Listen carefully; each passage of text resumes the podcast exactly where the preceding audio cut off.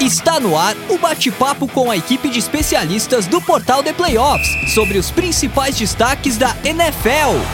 Livecast The Playoffs. Fala galera que curte a NFL, estamos no ar com mais um Livecast The Playoffs, edição número 79 do Livecast, esse programa que vai ao ar ao vivo toda terça-feira aqui no YouTube, no canal do The Playoffs, e também é reproduzido em versão podcast no futuro. Então, um abraço para você que está com a gente ao vivo, um abraço para você também que nos ouve no futuro em versão podcast. Eu sou o Ricardo Pilat e hoje traremos a prévia da semana 4 da NFL, gravando nesta terça-feira, 27 de setembro de 2022.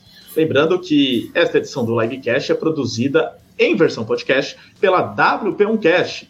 Um abraço para o Pix, que está sempre com a gente na audiência e que é responsável por transformar esse programa em podcast. Então, para você que também quer gravar seu podcast, quer gravar, é, editar vídeos, fazer materiais de áudio e vídeo para sua empresa ou para qualquer outro fim, mande mensagem para o Pix, fale com o Pix nesse número que está aqui na tela, é o 549-9620-5634 ou no site grupowpcom.com.br. Enquanto eu deixo aqui uh, o contato do Pix para vocês já mandarem mensagem a qualquer hora do dia que você esteja na audiência. Inclusive, esse contato também fica na descrição do podcast, tá? Então, para quem está ouvindo o podcast, tem lá o contato também. Então, enquanto isso, eu apresento meus comentaristas de hoje. É, começando, deixa eu ver, em ordem alfabética, Lucas Oliveira. Tudo bom aí contigo? Fala Ricardo, fala Luiz, boa noite a vocês dois, boa noite a todos que nos assistem aqui ao vivo. Um abraço para quem nos escuta aqui no futuro. Tudo certo, né? É uma rodada interessante para alguns aspectos. O Monday Night Football não tão, tão interessante assim para mim. É, enfim, é, deixou claro que pontos a melhorar sempre tem nos Giants. A gente sempre tem questões aí que, que são intrínsecas nesse, nesse time. Mas algumas surpresas durante a rodada também, algumas coisas que a gente vai comentar aqui durante a noite é, para falar sobre a semana 4, que já começa com, com muitas questões aí a, pairando no ar, né?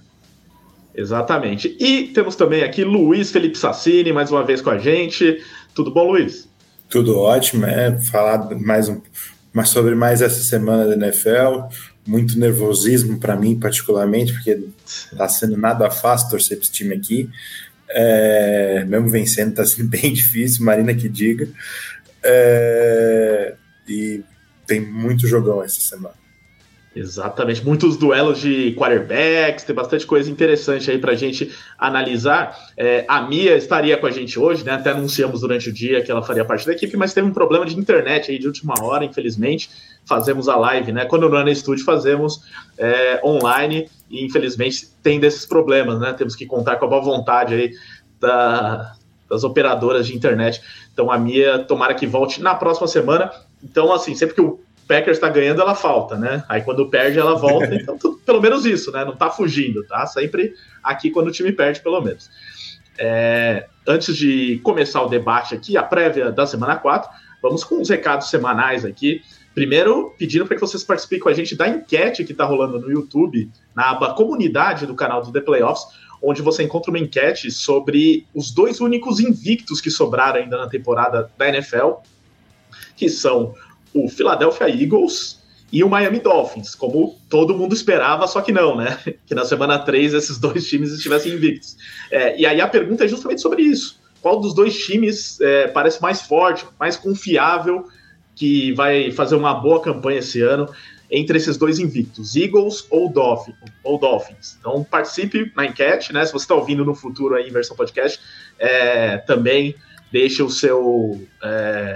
Vai lá no, canal do YouTube do The Playoffs e deixe seu voto, porque provavelmente ainda vai estar disponível lá a enquete. E aí você já aproveita e também se inscreve no canal do The Playoffs, ativa o sininho, deixa seus comentários e deixa seu like aqui no vídeo. Todo mundo que está ao vivo aqui também, faça isso, por favor. Deixa o like, já começa deixando o like aqui, hein? E também participe com a gente no chat, como muita gente já está fazendo. É... E se você puder enviar um super chat, melhor ainda, porque olha só, super chat tem prioridade aqui. Então, se você mandar um superchat, a gente para tudo e lê a sua mensagem. Então, por exemplo, a gente vai estar tá falando, sei lá, de Buccaneers e Chiefs. Mas você quer que a gente fale do Detroit Lions? Aí você manda um superchat sobre o Lions na hora que a gente lê. Agora, se você mandar uma, uma, um comentário sobre o Lions na hora que a gente estiver falando de outro jogo, aí vai ficar mais difícil da gente encaixar o seu comentário, entendeu? Então, essa é a dica para você que pode contribuir com o Superchat, para que você participe com a gente também da transmissão. Mas estaremos sempre de olho no chat, né? Para quem não puder também enviar Superchat. É, por exemplo, aqui veio o superchat do Tio Sam da NFL, que toda semana deixa um, e hoje ele deixou, olha só. Divertida essa temporada, com cada semana tendo narrativas diferentes. Primeira, os kickers. Na segunda, as viradas. Na terceira, as zebras. Qual será o tema caótico que o destino nos preparou para a próxima semana? É, não dá para saber, né? Vamos ver o que acontece, mas realmente, toda semana tem um, um enredo e a NFL é legal por causa disso, né? Nunca a gente faz aqui as prévias, as projeções, aí chega na, na rodada e tudo acontece ao contrário, porque é isso que é legal, né? Essa imprevisibilidade. É, demais comentários aqui, deixando alguns que não são superchat, mas como disse, a gente prestigia também. O Igor Brunelli, que queria falar com a Mia, né? Ela não está presente, mas deixou aqui. Boa noite, Rainha Mia. A, comemoração do Rogers com o Bakhtiari, confesso que meu coração bateu mais forte. E você, o que está achando das chamadas do LaFleur? A Mia não está aqui para responder hoje, mas a gente vai falar daqui a pouco aí sobre as chamadas do LeFleur e o, o momento do Green Bay Packers. É, quem mais tem aqui nos comentários? Vamos ver. O Arilson Souza Cândido. O que é mais engraçado no safety do Garópolo? É, eu não entendi totalmente a. O que é mais, o que é mais engraçado? engraçado? o safety do Garópolo ou o coordenador ah. ofensivo do Bills Pistola? O que, que é mais engraçado, Luiz, entre as duas coisas? O coordenador ofensivo. Com certeza, até porque pois a gente está falando desse, desse lance, mas eh, rolou no primeiro tempo também. Os, os dois finais de tempo foi, foram iguaizinhos. O Bills não controlando nada o relógio, alguma besteira gigantesca no primeiro tempo foi do, do Allen. É... perderam três pontos no, no, no, no final do primeiro tempo perderam um jogo no final do segundo. É bizarro. Exatamente. E do, no caso do Garópolo não é nada engraçado para os torcedores dos Niners, né? Essa situação toda. Mas daqui não, a pouco eu, a gente fala eu vou, eu vou te confessar que antes da jogada eu pensei, ele vai pisar fora. Eu não sei, Olha, veio um sentimento, assim. Não vou, ele não, não pisou por pouco, não. né? Ele... No fim era melhor que ele nem tivesse, tivesse pisado, né? Porque a, a, a noção de espaço do Garópolo. A noção de espaço do Garópolo foi maravilhosa, mas o Ken Dorsey pirando. Não foi impagável. Não, foi, foi, foi, impagável o, o, vídeo. Tem no canal do. No, na página do The Playoffs no Instagram, para quem não viu, procura lá The Playoffs BR no Instagram, que tem esse vídeo do coordenador dos Bills. É, um abraço também para o Rodrigo Bittencourt aqui na audiência, falando que somos os mentores dele de NFL. Olha só que honra, hein? O Henrique95 falando Go Jags rumo aos playoffs. É, e também lembrando, né, dos mesmos produtores do Bud Fumble, agora tem o Bud Safety. É, foi o Bud Fumble barra Safety, né? Então, poderia estar na lista também do, da pergunta do Arilson, né? é. né? Também foi um lance bem engraçado. O Henrique 95. A Ferrari laranja finalmente engrenou em Denver? Daqui a pouco o Luiz vai responder essa, porque eu acho que ele não, não acha isso muito, não. e mais gente aqui, o, o Paulo Sarai Costa também com a gente, o André Cunha Prioste. Muito obrigado a todos que estão na audiência no chat. Continuem mandando perguntas e superchat. É, o que faltou de recado aqui antes da gente seguir? É, pedindo para que vocês também é, sigam o The Playoffs nos canais de podcast. Afinal, estamos nos principais canais aí e temos não só a, o, o livecast, né, que é reproduzido em versão podcast, como também outros programas exclusivos para podcast, né? Então, para você que curte esse conteúdo, é, temos tudo lá no Spotify, no Apple Podcasts, Google Podcasts, Deezer, Amazon Music, é, onde você preferir. É só buscar por The Playoffs. É, toda segunda de manhã sai o podcast Domingo de NFL, por exemplo que é um review completo da rodada anterior, né? E principalmente dos jogos de domingo, que são os mais importantes da NFL, são sempre aqueles mais badalados, aquele dia que todo mundo para, fica o dia inteiro só assistindo futebol americano. Então a nossa equipe faz a mesma coisa e assiste tudo para comentar depois à noite. Então, fique na audiência também com o Domingo de NFL. E além disso, o podcast de outros esportes americanos, né? Então, teremos essa semana podcast de NBA, porque a pré-temporada já vai começar. Semana que vem tem mais podcast de MLB, porque vai começar os playoffs da MLB. Semana passada saiu o de NHL, porque também tá para começar a temporada da NHL. Então, para quem curte esportes americanos, você tem que seguir os canais de podcasts do The Playoffs. E o último recado é para que você que curte o WhatsApp, curte fazer novas amizades, que gostam também de falar de NFL, é, entre nos grupos de NFL do The Playoffs. O número está aqui na tela, é o 11 9 4666 8427. Diz que ouviu o livecast The Playoffs e que quer fazer parte dos grupos de NFL e a gente te adiciona, tá? Aí são grupos de debate mesmo e tal, mas é bem legal para você naquele domingão que quer conversar com bastante gente aí sobre NFL e às vezes não tem com quem conversar vai lá no grupo de NFL do The Playoffs. Acho que é isso por enquanto, então vamos começar a prévia da rodada. É, separamos aqui ótimos jogos. E o primeiro é logo o primeiro jogo da rodada também, que é o jogo de quinta-feira. Teremos aí o Miami Dolphins visitando o Cincinnati Bengals no Thursday Night Football da rodada.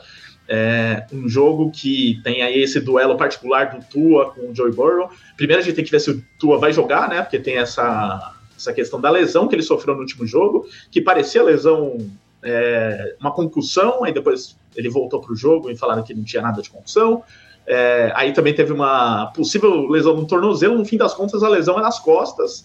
Ainda não cravaram que ele joga, ainda mais pelo curto período, né, entre a última partida e essa de quinta. Mas ele deu uma entrevista hoje, nessa terça, falando que pretende jogar. E eu acho que vai jogar sim. Então vamos fazer a prévia contando com isso, que teremos Tua versus Joy Burrow e um duelo muito legal entre o Miami Dolphins, que já falamos aqui, está invicto na temporada, contra o Cincinnati Bengals, que começou o contrário, né, decepcionando nos primeiros jogos, mas conseguiu se recuperar agora contra os Jets. É, Luiz, começa aí falando pra gente o que, você está esperando dessa partida e desse duelo aí entre Tua e Joy Burrow.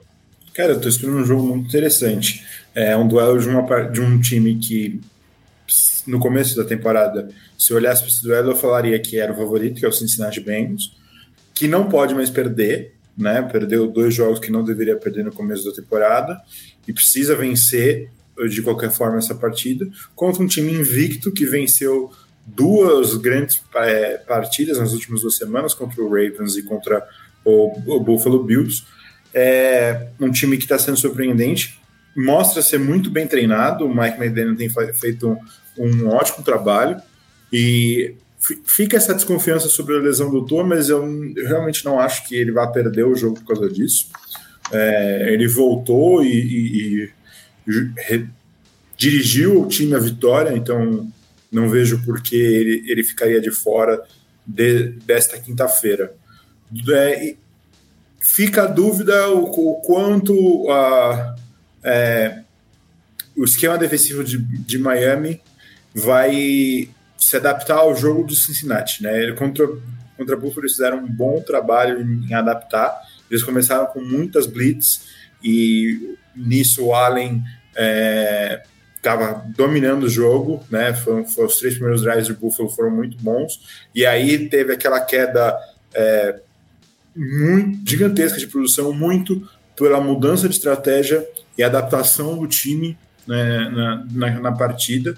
O, o Miami deixou de pressionar o, o Allen com blitz e fazia pressão com menos jogadores e conseguiu marcar melhor os recebedores de Buffalo e encontrou uma maneira de talvez não parar imediatamente, porque Buffalo ainda desceu muito o campo, né? Tanto que uma das, dos dives parou na, na linha de uma jarda, é, mas conseguiu controlar o jogo, né? Conseguiu deixar o jogo dentro, dentro do placar, é, um placar apertado que Buffalo, historicamente com Allen, é, não consegue vencer. As vitórias de Buffalo normalmente são com muitos pontos de vantagem e os jogos apertados eles acabam perdendo, não sabem controlar. Como a gente viu, como o Ken Dorsey bem é, explanou na sua reação, não sabe controlar um jogo apertado. Então, eu imagino um jogo bem interessante. Eu quero muito ver. Acho que é estranho chamar de teste, né? Porque é o terceiro grande teste seguida para Miami, mas é um, é um teste que, se Miami conseguir passar, credencia esse time para coisas bem maiores do que a gente estava esperando. É um teste de fogo, né? Mais um dos testes de fogo que o Miami está passando durante a temporada. Uh, se você parar pensar, o Mike McDaniel uh, venceu o John Harbaugh, ele venceu o Bill Belichick e agora venceu o Sean McNamara são três grandes head coaches dentro da liga. É, tem mostrado que ele tem trabalhado bem, isso é muito importante. Acho que o trabalho que, que o McDaniel tem apresentado ali em Miami foi de suma importância para essas vitórias. É, me preocupa a questão do, de Miami não ter a posse de bola é, nesse jogo contra os Bills. 40, praticamente 40 minutos de totais de jogo, a bola ficou em posse dos Bills. Uh, a defesa foi extremamente exigida durante toda a partida.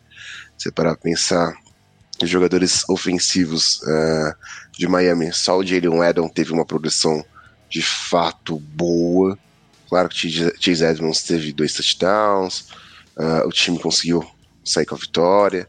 Isso é muito importante porque os Bills, querendo ou não, ainda continuam como um dos grandes favoritos dentro da AFC. Uh, e os Dolphins precisavam mostrar essa força, tanto dentro da divisão quanto dentro da conferência. Uh, só que jogar contra Cincinnati, uh, em Cincinnati, acaba sendo complicado. Burrow mostrou uma melhora, não conseguiu um excelente jogo em questão de jardas aéreas, mas conseguiu passar para três touchdowns. Ele conseguiu aproveitar um pouco mais da questão do, do Tyler Boyd e do T. Higgins, ele conseguiu explorar bem essa questão dos seus recebedores. O Jamar Chase teve um jogo abaixo da média, também porque estava muito bem marcado.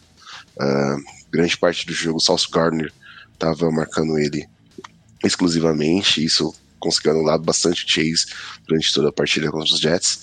Uh, o Joe Mixon também foi um cara bastante anulado pela defesa dos Jets, uh, tanto que somente o Ryan uh, teve essa questão de assumir a produção é, do backfield, conseguiu o touchdown terrestre que a franquia uh, marcou, ele conseguiu outro também receber um passe do Burrow. A, a, linha ofensiva conseguiu ceder menos sacks, né? Uh, Joe Burrow, Joe Burrow acabou sofrendo somente dois sacks. É, quando a gente fala somente perto do que ele tinha sofrido na, nas duas primeiras semanas, é, é, uma grande evolução dessa linha. Ela tem muito a melhorar ainda, principalmente na questão de, de pass protection, na minha opinião. Uh, ela tem que dar mais tempo pro Burrow lançar. Claro que o Burrow ele assumiu que na semana 2 ele segurou muito tempo a bola, uh, ele assumiu a responsabilidade de boa parte do sex, uh, dele não ter conseguido uh, se desvencilhar da defesa, é, fazendo a progressão das jogadas. Ele mesmo puxou essa responsabilidade para si. E a questão do Tu estar saudável para essa partida também é importante, né? Uh, Ted Bridgewater era reserva ali em Miami, ele não vai conseguir desempenhar o mesmo papel que o Tua nem de perto. O Tua já é um cara que tem recorrências de lesões, ele tem recorrências de, de perder jogos por conta de lesões. E com um início tão surpreendente, Miami em muitos aspectos, por mais que considerasse com, com os reforços, se Miami conseguisse, conseguisse é, melhorar a linha ofensiva, de fato poderia ir mais longe, por mais que a IFC tivesse polarizado nas prévias do The Playoffs. Eu, eu, fui um dos caras que, que acreditei e botei que Miami podia sim pegar uma dessas sete vagas é, dentro da IFC, né, de wild card principalmente. Então foi surpreendente a forma como o Miami, mesmo com pouca posse de bola, conseguiu é, conter o Josh Allen. Claro que teve a questão do, do Gabe Davis, teve voltar de lesão, teve a questão do, uh, do corpo de recebedores como um todo, não, não estar bem dentro do jogo dos Bills. Mas a, as pressões que a defesa dos Bills conseguiram fazer em cima de Josh Allen é, é incrível. Você não pressiona uma Holmes é, com blitz o tempo todo durante um jogo. Os Dolphins fizeram justamente o contrário com o Josh Allen, justamente por ele ser um quarterback extremamente móvel. Uh, ele é um cara que mais produz jardas terrestres também dentro da franquia. Então foi muito importante a forma como a defesa de, dos Dolphins agiu. É, claro que teve a questão lá do, do, do punch no bumbum do, do L, que, que gerou aquela questão cômica relacionada ao safety dos Dolphins, mas a partida como um todo, o Miami conseguiu dominar os Bills e aproveitar os erros da, da franquia de Buffalo contra ela mesma. Eu acho que se Miami quiser sair da, com, com vitória lá em Cincy, é, precisa fazer a mesma coisa ou pode fazer alguma coisa até melhor. Eu espero muito mais desse Miami Dolphins para a semana 4. É uma coisa interessante desse jogo é que o próprio Tyreek Hill tá colocando uma pimenta aí, provocando o nosso querido Eli Apple, né, que é cornerback dos Bengals, é, por um histórico aí da época que ele era dos Chiefs também. É, até curioso, né? Porque o Eli Apple nem é considerado um dos melhores cornerbacks do mundo para que é, tivesse essa provocação, esse problema todo. Mas o que eu ia comentar é sobre o duelo de wide receivers nesse jogo, né? Porque são dois ótimos grupos de recebedores. No caso, por exemplo, nos Dolphins, o, no último jogo, o Tyreek Hill nem produziu muita coisa, nem precisou produzir muita coisa. É, porque o Jalen Waddle tá também tendo uma, uma grande produção lá em Miami. é, mas foi um jogo de poucos passes do Tua também, né? É, enfrentando uma defesa muito difícil. Agora vai enfrentar uma defesa talvez que dê mais espaço para esses, não sei se mais espaço, mas acho que um pouco mais de oportunidade do que os Bills deram. É, e do outro lado tem esse, esse grupo aí com o Jamar Chase, o, o Higgins e também o Anito, o Tyler Boyd. Qual desses grupos aí de recebedores vocês gostam mais e acham que pode fazer mais diferença nesse jogo? São dois grupos muito bons, assim, é óbvio que o talvez o, o receiver mais consolidado seja o Rio, mas o, o grupo que está mais consolidado entre si é o Cincinnati, mas eu acho que são dois grupos que encaixam muito bem no estilo de jogo dos dois quarterbacks, né, o, o, o grupo do Miami é muito rápido, extremamente rápido, talvez o, um dos grupos de receivers mais veloz da liga hoje. E isso tem ajudado o Tua, é, eles têm encontrado separação das suas marcações que ajuda o Tua, que tem lido bem as jogadas e, e feito bem seus passes. É, cara, eu acho que eu botaria, pelo trabalho desse ano em si, o grupo de Miami. Já eu vou no contrário, eu já coloco dos Bengals por conta da, do, do, corpo de recebedores como um todo. Claro que tem a velocidade do Hill e do Waddle, para mim é a dupla de, de wide receivers mais rápida da liga, uma das mais competentes, de fato. Uh, a questão, igual o Ricardo puxou, que o, que o Toure não passou muita bola, foram 13 passos completos só. 13 contra uma defesa que teve problemas com, com não tinha seus cornerbacks titulares, uh, perdeu o Michael Hyde uh, durante o jogo por lesão, e, mesmo assim o Tua ele não conseguiu desempenhar um papel também porque ele saiu do jogo até esse protocolo de concussão dele vai passar por uma análise para saber se de fato é, foi apurado, se ele foi liberado essa concussão, ou se o time botou ele em campo mesmo com, com sintomas, né? Mas eu gosto muito dessa questão do grupo do, dos Bengals. Acho que Tyler Boyd, uh, o T. Higgins e o Jamar Chase são, são recebedores fantásticos. O Burrow ele sente falta assim de CJ Zuma uh, como um Tyrande. O Hayden Hurst não é, um, não é um cara que consegue substituir o Zuma, uh, na minha opinião, nem de perto. Por mais que ele tenha aproveitado alguns passos, por mais que ele, que ele, que ele tenha sido acionado nos dois primeiros jogos da temporada. Nesse jogo ele, por exemplo, só teve um passe pego. Uh, e por mais que o Chase, por exemplo, tenha sido marcado contra os Jets é, pelo Sauce Gardner, o Boyd aproveitou esse, esse jogo, o T. Higgins também teve uma ótima partida. Então sempre vai ter um desses três é, abertos para receber passes. É, acho que quando você tem uma dependência tão grande de Tyreek Hill e Jalen Waddle, por mais que eles sejam rápidos, vocês pegam uma defesa, uma secundária que, que tem uma força que possa marcar eles é, de uma forma mais individual, eles sofrem um pouco, na minha opinião. É, então acho que do lado dos recebedores eu ainda prefiro a questão dos Bengals. O Henrique95 perguntou aqui, antes da gente passar para o próximo tema, a OL dos Bengals irá proteger o Burrow? É, vocês acham que depois desse último jogo deu um pouco mais de confiança para isso? É, tudo bem, pegou também os Jets, não é a defesa mais incrível do mundo, e também a própria defesa dos Dolphins não tem jogadores pressionam tanto assim que sejam tão perigosos, na minha opinião. É, mas a, o problema acho que estava mais na linha ofensiva do, dos Bengals também entrosar, né? Que era uma, um ponto que a gente já tinha levantado ontem. E aí eu já aproveito também, se vocês quiserem falar da OL dos Dolphins também, né? Que também era outra que tinha críticas, tá sem o Austin Jackson, o Armstead, é, ele era dúvida para o último jogo, entrou, conseguiu jogar. É, as duas equipes estão reforçaram a, a linha ofensiva e estão querendo que ela produza mais. É, o começo da temporada de Cincinnati me começou a botar dúvida se o problema não seria treino, né? Não seria os treinadores fazendo, estarem fazendo um bom trabalho, né? É, treinador de linha ofensiva faz muita diferença no rendimento da, da, da linha. É, porque foi uma. Investir, eles investiram bem, simplesmente não estava rendendo, óbvio. Que nem você disse, o negócio de, do, do entrosamento pode influenciar. É, é uma basicamente nova, com muitos jogadores novos, que estão aprendendo o sistema de bloqueios da, da, dessa equipe de treinadores. Então pode ser que, que a online dos Bengals cresça durante a temporada e vamos ver. A gente precisa, eu acho muito cedo para a gente ter uma certeza. Ah, não, foi um bom jogo, então eles, eles aprenderam. E eu acho que pode ser que eu acho praticamente eu acho que o grupo de Miami sabe pressionar, é um grupo bom, o, o, o, esqueci o nome dele, o, o pass rusher que era de, dos Chargers e tá no Miami. É, Melvin Ingram. Melvin Ingram. Melvin Ingram.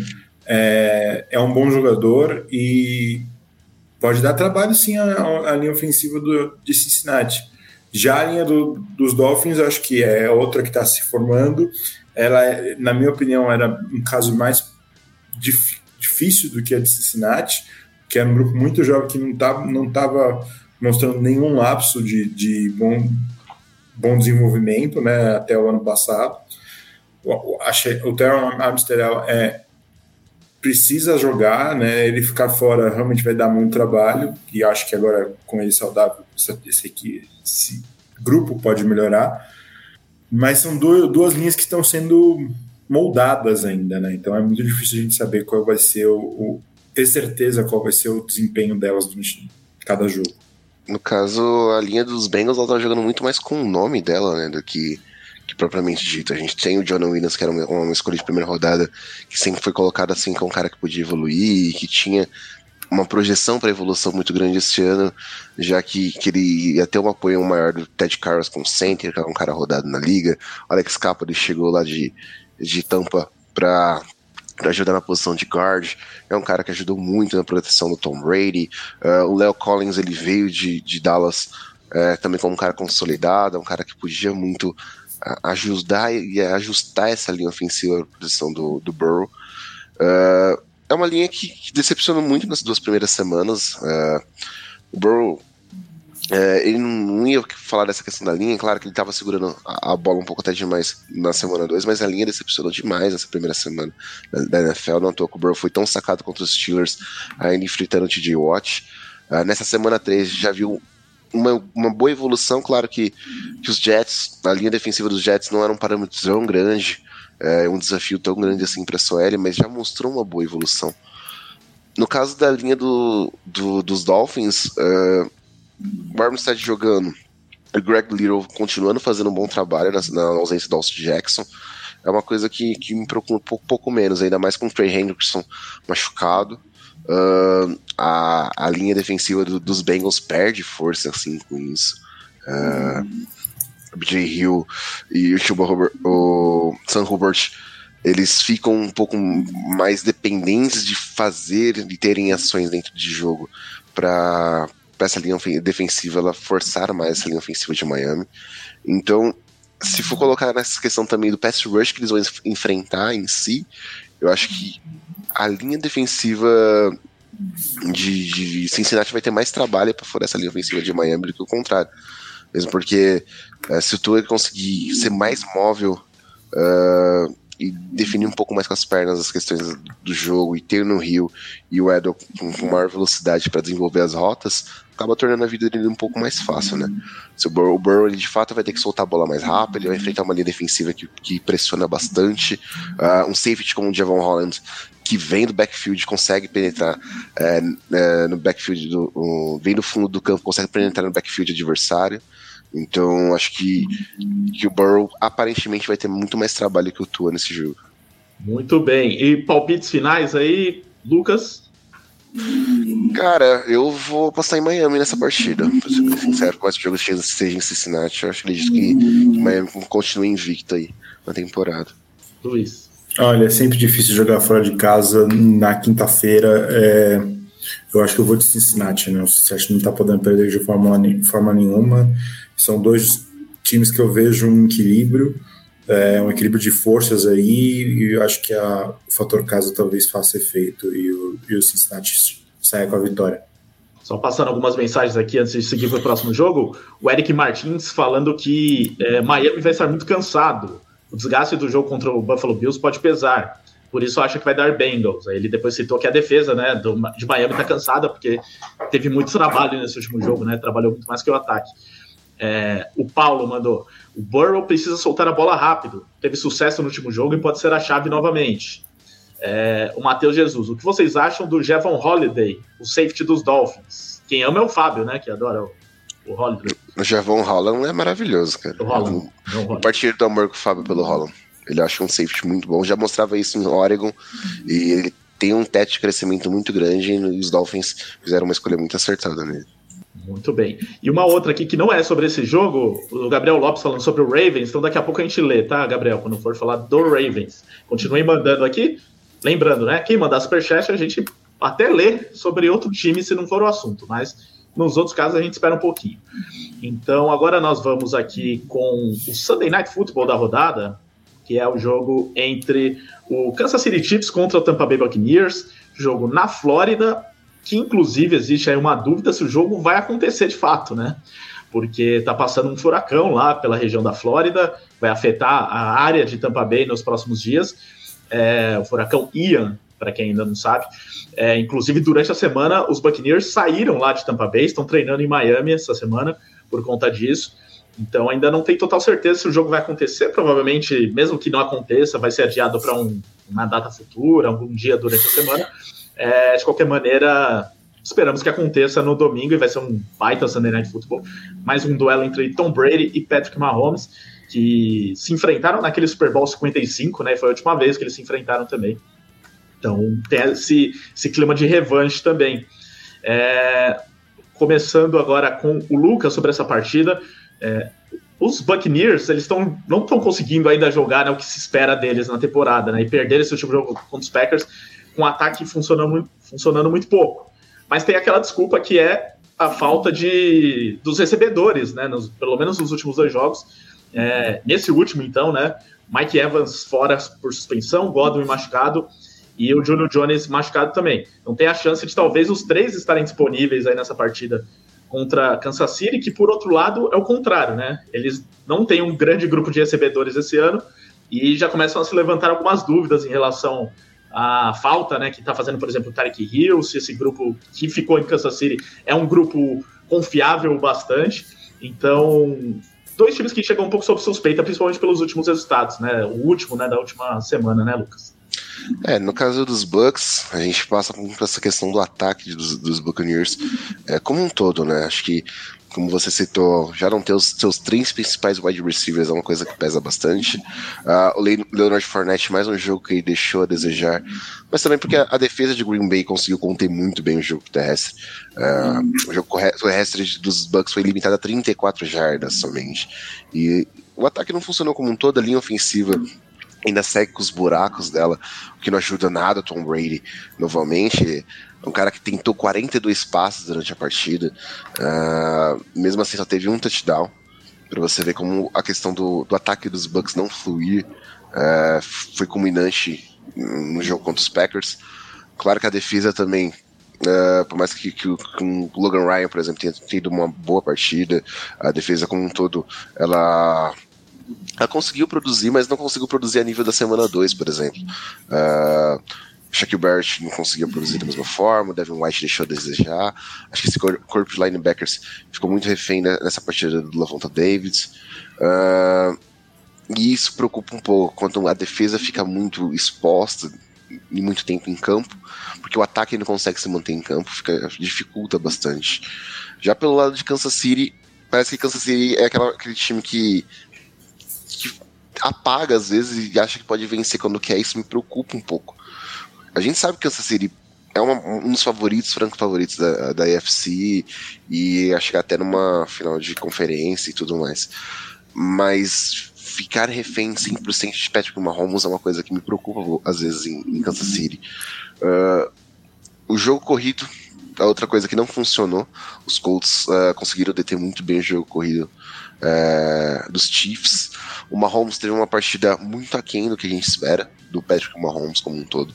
Uh, esse jogo aéreo, por mais que a gente tenha ainda Travis Kelsey como principal arma do Patrick Mahomes, eu não inspiro confiança, uh, eu não consigo ver uma, um, há muito tempo o Juju Smith-Schuster como um bom wide receiver na NFL, uh, o MVS não teve um, uma partida ok, uh, alguns recebedores, como o Sky Moore, por exemplo, pareceu às vezes um pouco perdido dentro de campo. E, e, isso me preocupa muito. Porque, como você disse, perder Tariq Hill, que era a principal ameaça no jogo em profundidade, com o Mahomes tendo o braço que tem, é, ele complementava muito bem Travis Kelsey, ainda mais alguns dos outros recebedores que, que os Chiefs tinham em campo. E o jogo corrido já não funciona há algum tempo. Então perder o Rio uh, dessa forma, como foi para Miami e tudo mais nessa troca, deixa um pouco a desejar esse, esse ataque dos Chiefs.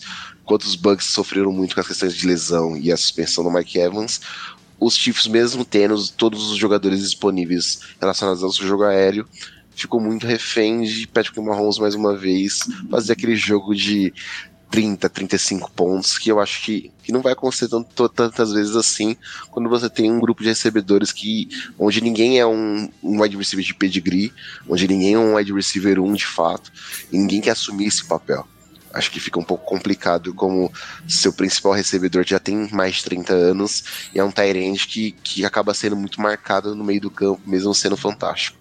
É, eu, eu, vejo um confronto assim que eu, eu daria uma pequena vantagem para Kansas City, que eu acho que devido aos problemas ofensivos de, de, de Tampa, né, as lesões e, e tudo que estava acontecendo, né, semana passada teve o Mike Evans suspenso, que ele, agora ele volta, mas eu, eu, achar, eu achava que seria uma vantagem para Kansas City, mas Kansas City como é do jeito que o, o Lucas botou, é, é, um pouco preocupante. Não que seja preocupante, ah, vou, dependemos do melhor QB da liga. Não, não é isso que, que, que é a grande preocupação. O problema é que, realmente, o, o Mahomes é um grande improvisador. Talvez o melhor quarterback da liga ou da história improvisando. Só que ele perdeu uma grande arma né, que ajudava ele, que era o Tyreek Hill. É, como eu suspeitava, os receivers não, vão, não fazem essa, esse mesmo é, essa mesma função, não cumprem com essa função é, nem perto do que o Rio fazia. E aí cria-se um problema para Kansas City quando a defesa adversária marca bem o, o Kelsey. Né? Foi o que aconteceu contra, com, com, contra a Indy. Né? O Indy marcou bem o Kelsey em, em alguns momentos e, deu, criou problemas para a equipe de Kansas City, fora os problemas que a própria é, equipe de Kansas City faz, causava a si própria, como o, o, o Muffet Punch do, do Sky Moore. Então, fica, começa a ser um pouco mais complicada para Kansas City essa partida. Primeiro, pra, pela incerteza. Segundo, que o Mike Evans está voltando. É, o Russell Gage tem, tem aparecido em alguns momentos. Então o Brady vai encontrar uh, né, peças melhores né, em campo. E a defesa de, de, de Tampa é, talvez não seja tão boa quanto aquela que ganhou o Super Bowl, mas é uma boa defesa, tem uma boa secundária. Né? O Logan Ryan é, fez um bom jogo na, na, nessa última semana. É, o, tem um grupo de, de, linebackers muito bom, uma linha é, defensiva muito boa, que dá trabalho. Então o Kelsey provavelmente vai ser bem marcado, e aí isso pode criar um problema muito grande para Kansas City vencer esse jogo. Porque Kansas City, a gente está falando do Brady, né? Então, do outro lado tem o Brady, você precisa matar o jogo quando as oportunidades são dadas. E se Kansas City perder essas oportunidades exatamente porque ah, o Kelsey estava bem marcado e os outros receivers não se abriram, começa a ficar bem complicado. É, você falou da defesa dos Bucks, tem a mensagem aqui do Eric Martins sobre isso, né? A defesa de Tampa vai ser o papel-chave para esse jogo contra os Chiefs e vai dar Tampa. Então pode ser, né, que é até curioso, né, que um jogo entre Mahomes e Brady, as defesas possam definir o jogo, mas pelo que a gente está vendo nas últimas partidas, a tendência é mais essa mesmo, né, que não seja um jogo de muitos pontos, porque as duas equipes têm alguns problemas em relação ao ataque nesse momento. E, por exemplo, os Chiefs, né, além dessa questão com o, a falta de recebedores, é, o jogo terrestre continua inexistindo, né? Então, ano passado, ah, beleza, tem o, é, o jogo aéreo compensa toda a falta de jogo terrestre. Mas nesse último jogo, por exemplo, né? É, e, é uma, varia uma variedade de running backs e não tem nenhum. O jogo terrestre até tinha entrado nas primeiras semanas, né? O, o, o fez um, um, um, bom primeiro é, então. jogo. Então tinha feito um, um jogo decente no, na segunda partida e agora caiu. Zero é, jardas, né? Zero, Sete zero. carregadas, zero jardas. O principal corredor dos, dos Chiefs na partida foi o Mahomes contra os Colts. É. O Mahomes foi o principal isso corredor. Já, isso já acontecia algumas vezes no, no, no, passado, né? Mas o problema é que a inconsistência foi muito grande, né? Você tem. Não, um, e é curioso. Corredor, eu vou pegar os números do Hiller, do Hiller aqui, mas ele te, teve um. Ele teve sete corredor. carregadas e nenhuma jarda nesse jogo, né? É, eu ia falar, por exemplo, eles tiveram até 23 carrega, corridas, só que variando todo mundo, né? O McKinnon fez sete, o McKinnon que ninguém esperava, né? Que ia estar envolvido nesse jogo. É, o, o, o, o, Hiller, Pacheco. O, o, o problema também, eu acho que é a falta de tentativas, né? O Hiller né, é um hum. cara que não passou de 10 tentativas de carregada na temporada ainda. Time insistiu um pouco, né? É, o, o, ele teve é, sete carregadas contra, contra os Cardinals, oito contra os Chargers e agora novamente sete contra os Colts. O bizarro é que a sete de, contra os Colts gerou zero jardas, né? Então, é, quando você tem uma, uma situação dessa, dessa maneira, assusta um pouco, né? É, o trabalho do Eric Bieniemy nesse caso do jogo corrido me preocupa no match hoje. Né? É, é um cara que ele abdica do jogo corrido. Não sei por que raios o Kansas City Chiefs draftou Clyde Jerry Hiller tão alto naquele draft, sendo que tinha opções melhores, a gente sabe disso, a gente viu que saiu opções melhores na segunda rodada de running back. E ele não utiliza o running back que, que, que, o, que o time apostou tão alto em relação a isso. O Zé Pacheco é um cara que chegou esse ano. É, na, na, se não me engano, na semana 1 ele teve bastante toque na bola, acima até do McKinnon. Uh, na semana 2 já não teve mais essa questão, mas é difícil falar muitos toques na bola relacionado ao jogo corrido quando a gente fala de Kansas City. Eles abdicaram, eles abdicam do jogo corrido há algum tempo, e isso é, é preocupante. E, e, começou a ter também, não só o problema, mas já começaram a ter as primeiras estranhezas entre o, o Mahomes e o Bienemy, né? Então, públicas ainda, né? Filmadas. Públicas, né? E não, não, não é a primeira vez, né? A gente já viu isso acontecer em outras partidas, em outros anos, é, que é sempre a minha maior questão com o Bienemy. Né? Eu sempre fui um, um crítico do Bienemy por causa disso. E eu acho que talvez foi algo que, que, que aconteceu na, em outros anos. O BNM está com um poder muito grande no começo da temporada e aí há alguma confusão e aí alguém tem que intervir. Talvez seja o momento normalmente de alguém intervir, o Andy Reid intervir, tirar um pouco do poder do BNM, dar para outra pessoa, ou ele mesmo é, tomar esse poder para si, ou, conf, ou, confiar mais na, nas chamadas do Mahomes, né, nas ideias do Mahomes em campo, né? Alguma adaptação vai ter que ser feita né, nesse ataque de Kansas City, principalmente porque você não tem mais o, o Rio, não tem mais esse, essa, esse, essa carta na manga, e aí não pode esse, esses episódios começarem a se repetir. E outra coisa, a gente falou da defesa dos Bucks, mas a defesa dos Chiefs contra esse. Claro, os Colts estavam enfrentando problemas, mas eu gostei da atuação contra a linha ofensiva dos Colts, né? Ah, eu tava olhando aqui Tá lembrando, foram 5 sacks e 6 é, tackles for loss é, contra essa linha ofensiva, que é considerada assim uma das melhores da liga, ainda considero. E claro, tem um problema na questão do left tackle até hoje, mas tem Quentin Nelson, a gente tem uma, uma boa unidade como um todo. Uh, o Matt Ryan sofreu 20, 45 hurries uh, nessa questão dos 5 sacks, então a pressão está ali. Ah, vamos ver como a secundária, principalmente os corpos linebackers, até o Nick Bolton conseguiu produzir sacks nessa partida. Vamos ver como essa secundária trabalha em cima disso com o Raid, mesmo se com a possibilidade do Mike, o Mike Evans vai, volta da suspensão e a possibilidade do Julio Jones jogar nessa partida, né?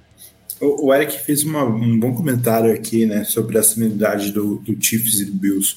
É, é realmente são dois ataques que são muito focados no, no no ataque aéreo.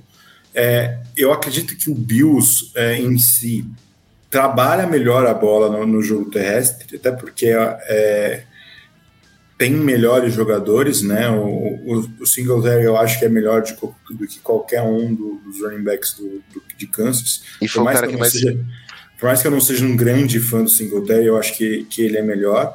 E a gente tem ainda para ver o James Cook, que não foi muito bem no começo temporada, mas é um novato, tem, tem muito para desenvolver. É, eu acho que, o, que o, o Kansas não só não trabalha muito bem o terrestre, o terrestre por ser muito, é, muito pass, mas eu acho que falta, falta talento e falta treino. Falta, falta foco no treino, falta talvez seja um, um problema do Bienemy em si. O Bienemy já está há alguns anos na, como coordenador ofensivo de Kansas City, é, e talvez seja um problema que não vai ser solucionado tão cedo, exatamente pela presença do Bienemy. É intrínseco isso dentro da, da franquia, parece, né, Luiz? Parece que, que ele prefere abrir mão justamente por ter o Patrick Mahomes.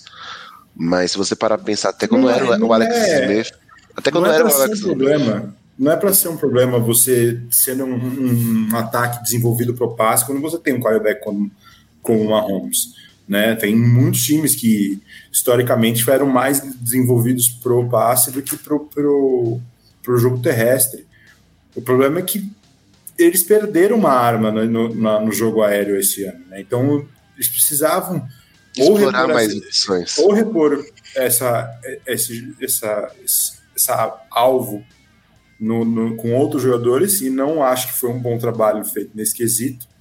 É, com todo perdão ao Juju Smith-Schuster e, o, e o MVS, não chegam nem perto, os dois juntos não dão metade do Tarek Hill.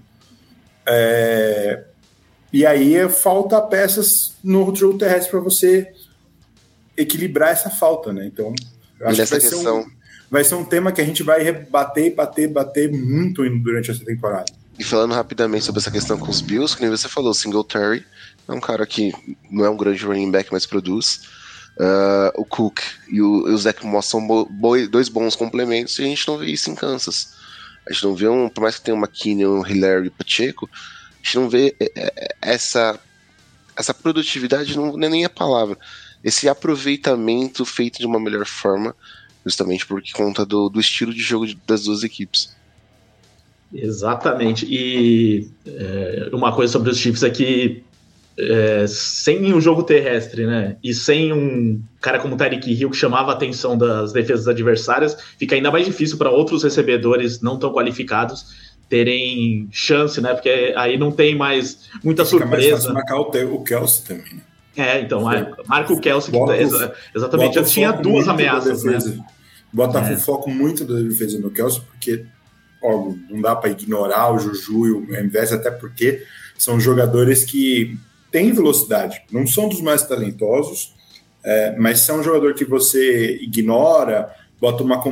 Às vezes o seu o seu pior corner para marcar, ele vai abrir uma jogada e o Mahomes vai encontrar. Mas dificulta muito o trabalho do Kelsey, né? Porque você bota um, linebacker que marca bem o, o, o, jogo aéreo e, sei lá, bota mais um, mais um DB é, marcando ele, já é difícil para o Kelsey achar espaço e conseguir separação para o Mahomes encontrar ele toda a jogada. E aí e você aí marca por zona também os wide receivers, né? Você não precisa marcar individualmente se você já tá marcando o Kels. Você marca Exato. a zona, os outros wide receivers. Exato. E aí, e aí o Mahomes tem que ficar improvisando e às vezes isso não vai dar certo. Isso aí. Então, o palpite, quem vence, é, Luiz? Olha, Tampa. Eu acho que Tampa vence esse jogo. É, não, não, não ficaria surpreso com a vitória de Kansas City. Tem todo o talento do mundo para vencer o Tampa e, e impor é, trabalho para Tampa, mas eu acho que a defesa sobressai, bota, mantém o jogo, o jogo apertado, e aí, quando o jogo está apertado, o Brady, o Brady se o time adversário der a chance, e a defesa de Kansas City costuma dar, não é uma defesa como a de Green Bay, por exemplo, que consegue parar o, um quarterback como o, o Tom Brady o tempo inteiro aí o, a vantagem acaba vindo para Tampa. Eu faço, eu faço as palavras do Isa minhas, né? Assim, acho que a defesa como um todo é mais complementar a parar o Mahomes do que o contrário, vindo de Kansas City. É, tem até um comentário também do Paulo aqui falando que a secundária, ele não citou qual, mas acredito que ele está falando dos Buccaneers, né? Ótima secundária e top 3 em pontos cedidos. Isso não é top 1. Isso se não é top 1. Então, né, nesse cenário que a gente falou dos recebedores, dos Chiefs, e com uma boa secundária do outro lado, vai ser difícil mesmo. Mas Patrick Mahomes é, é Patrick Mahomes, então temos que respeitar e pode acontecer alguma coisa aí diferente disso. Mas Buccaneers também com a volta dos seus melhores recebedores, é, é, normal que eles tenham um favoritismo e muita gente criticando o Brady nesse começo da temporada, né? Se ele já tá caindo de produção e tal. Acho que a gente precisa ver o Brady jogando com os seus principais recebedores, aí sim a gente tira uma conclusão. Né? Então é isso. Vamos passar para o próximo jogo, que é o duelo entre outro duelo muito legal de quarterbacks, que é entre Buffalo Bills e Baltimore Ravens. Duelo entre Josh Allen e Lamar Jackson. É, dois quarterbacks da nova geração, dois quarterbacks cotados para ganhar MVP esse ano, pelo que já estão jogando.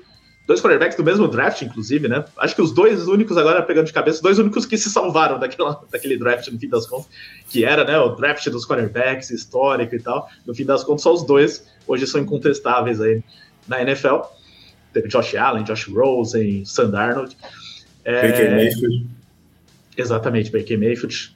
É, eu falei Josh Allen, né? Mas Josh Rosen, Baker Mayfield e Sam Darnold, que eu queria citar, que são os três que não deram certo até o momento. Mayfield ainda tem alguma coisa pra gente esperar, né? Mas os outros dois sem condições.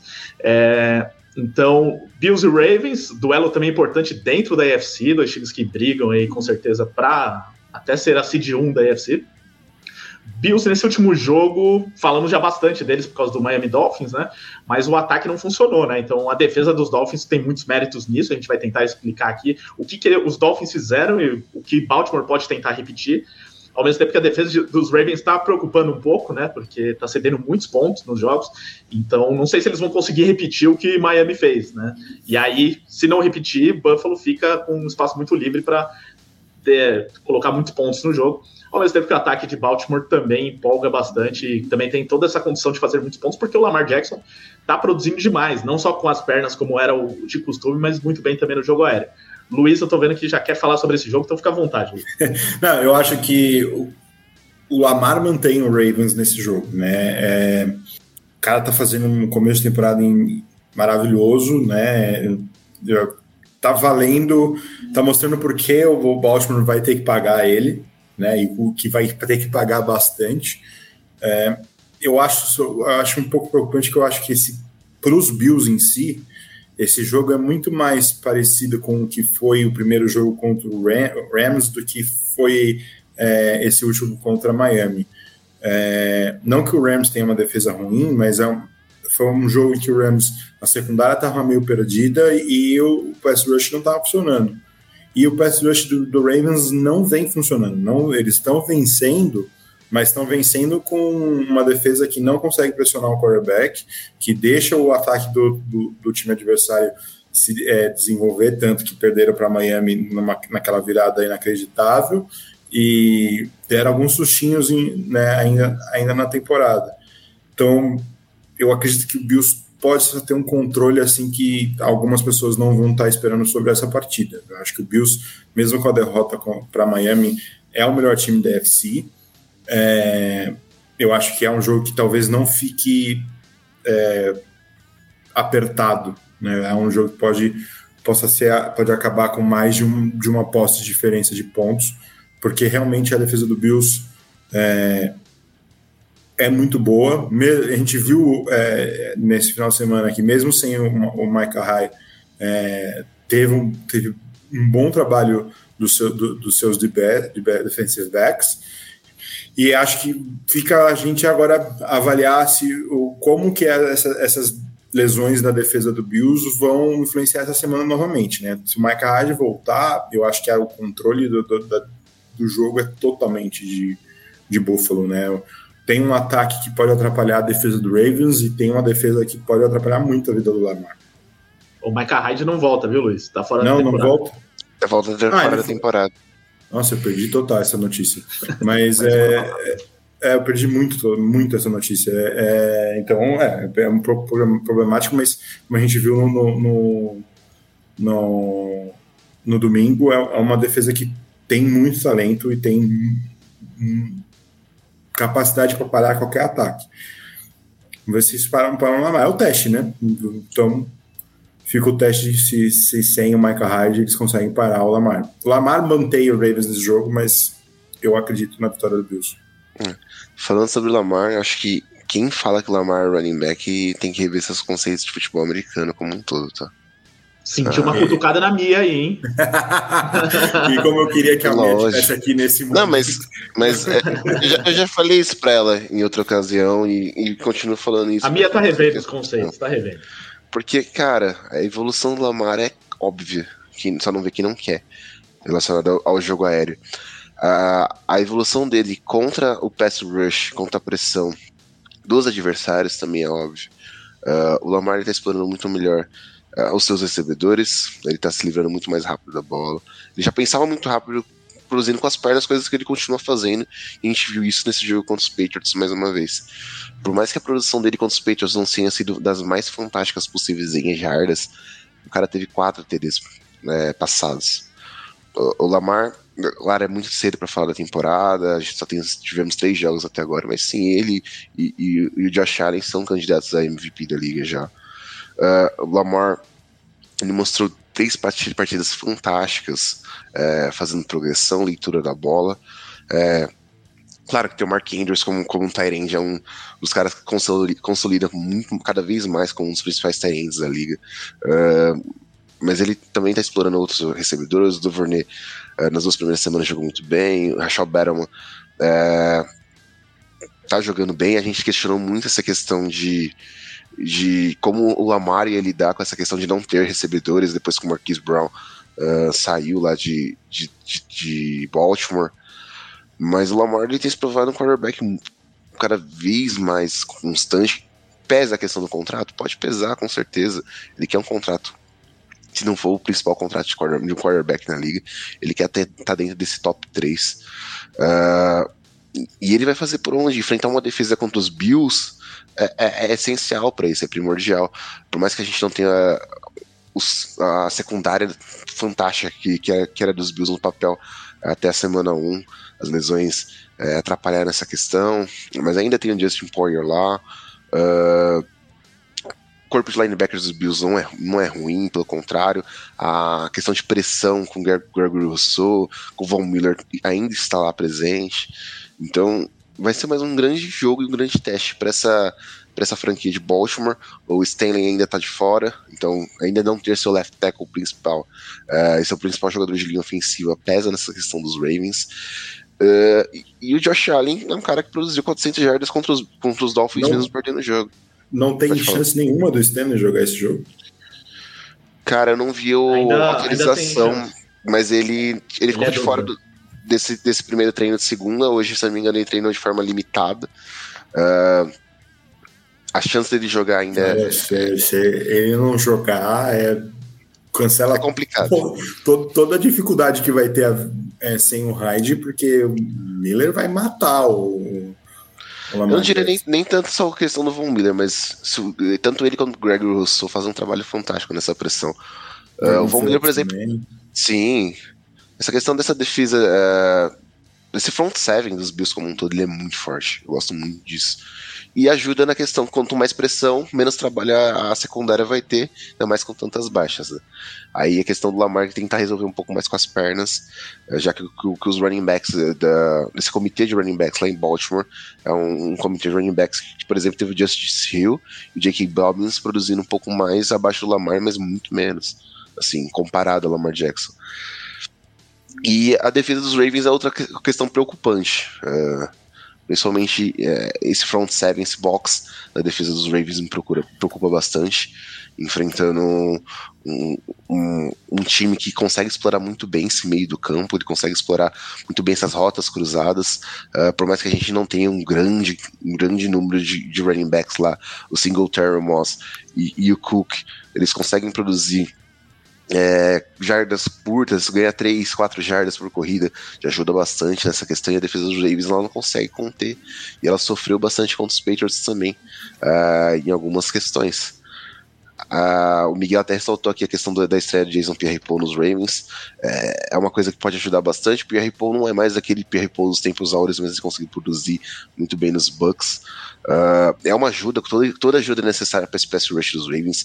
A Amanda, melhor que todos nós, sabe disso. Ela, ela vive pautando isso, que os Ravens precisam muito dessa ajuda, principalmente no, no pass rush. Mas vai ser um jogo fantástico, assim. Eu espero um jogo onde os ataques eles possam produzir muito, mas eu ainda acredito que a defesa dos Bills ela vai fazer mais diferença que a defesa dos Ravens na partida. É, o, sobre as, uh, os desfalques, né? A gente já citou um pouquinho aqui, né? Mas os Bills eles estão ainda sem o Tredavis White, né? Que está na injured reserve. só se voltar, já volta na semana 5. É, aí teve lesão no último jogo do Christian Benford. Teve aquela do Danny Jackson, né? Que foi aquela de pescoço também, que ele é, se machucou, mas ainda não se sabe se ele vai voltar para essa partida. Foi no mesmo jogo, né? Que o Micah Hyde se machucou também e ficou fora da temporada. É, e aí a, eles estão recebendo a visita nessa semana do Xavier Rhodes, que é cornerback, porque tá tendo muitos problemas com os cornerbacks aí, com jogadores de secundária. Então pode ser um reforço aí de um jogador veterano com experiência para tentar repor esse problema, porque é um dos trunfos né, da defesa dos Bills, esses jogadores de secundária, e os desfalques estão se empilhando nesse momento.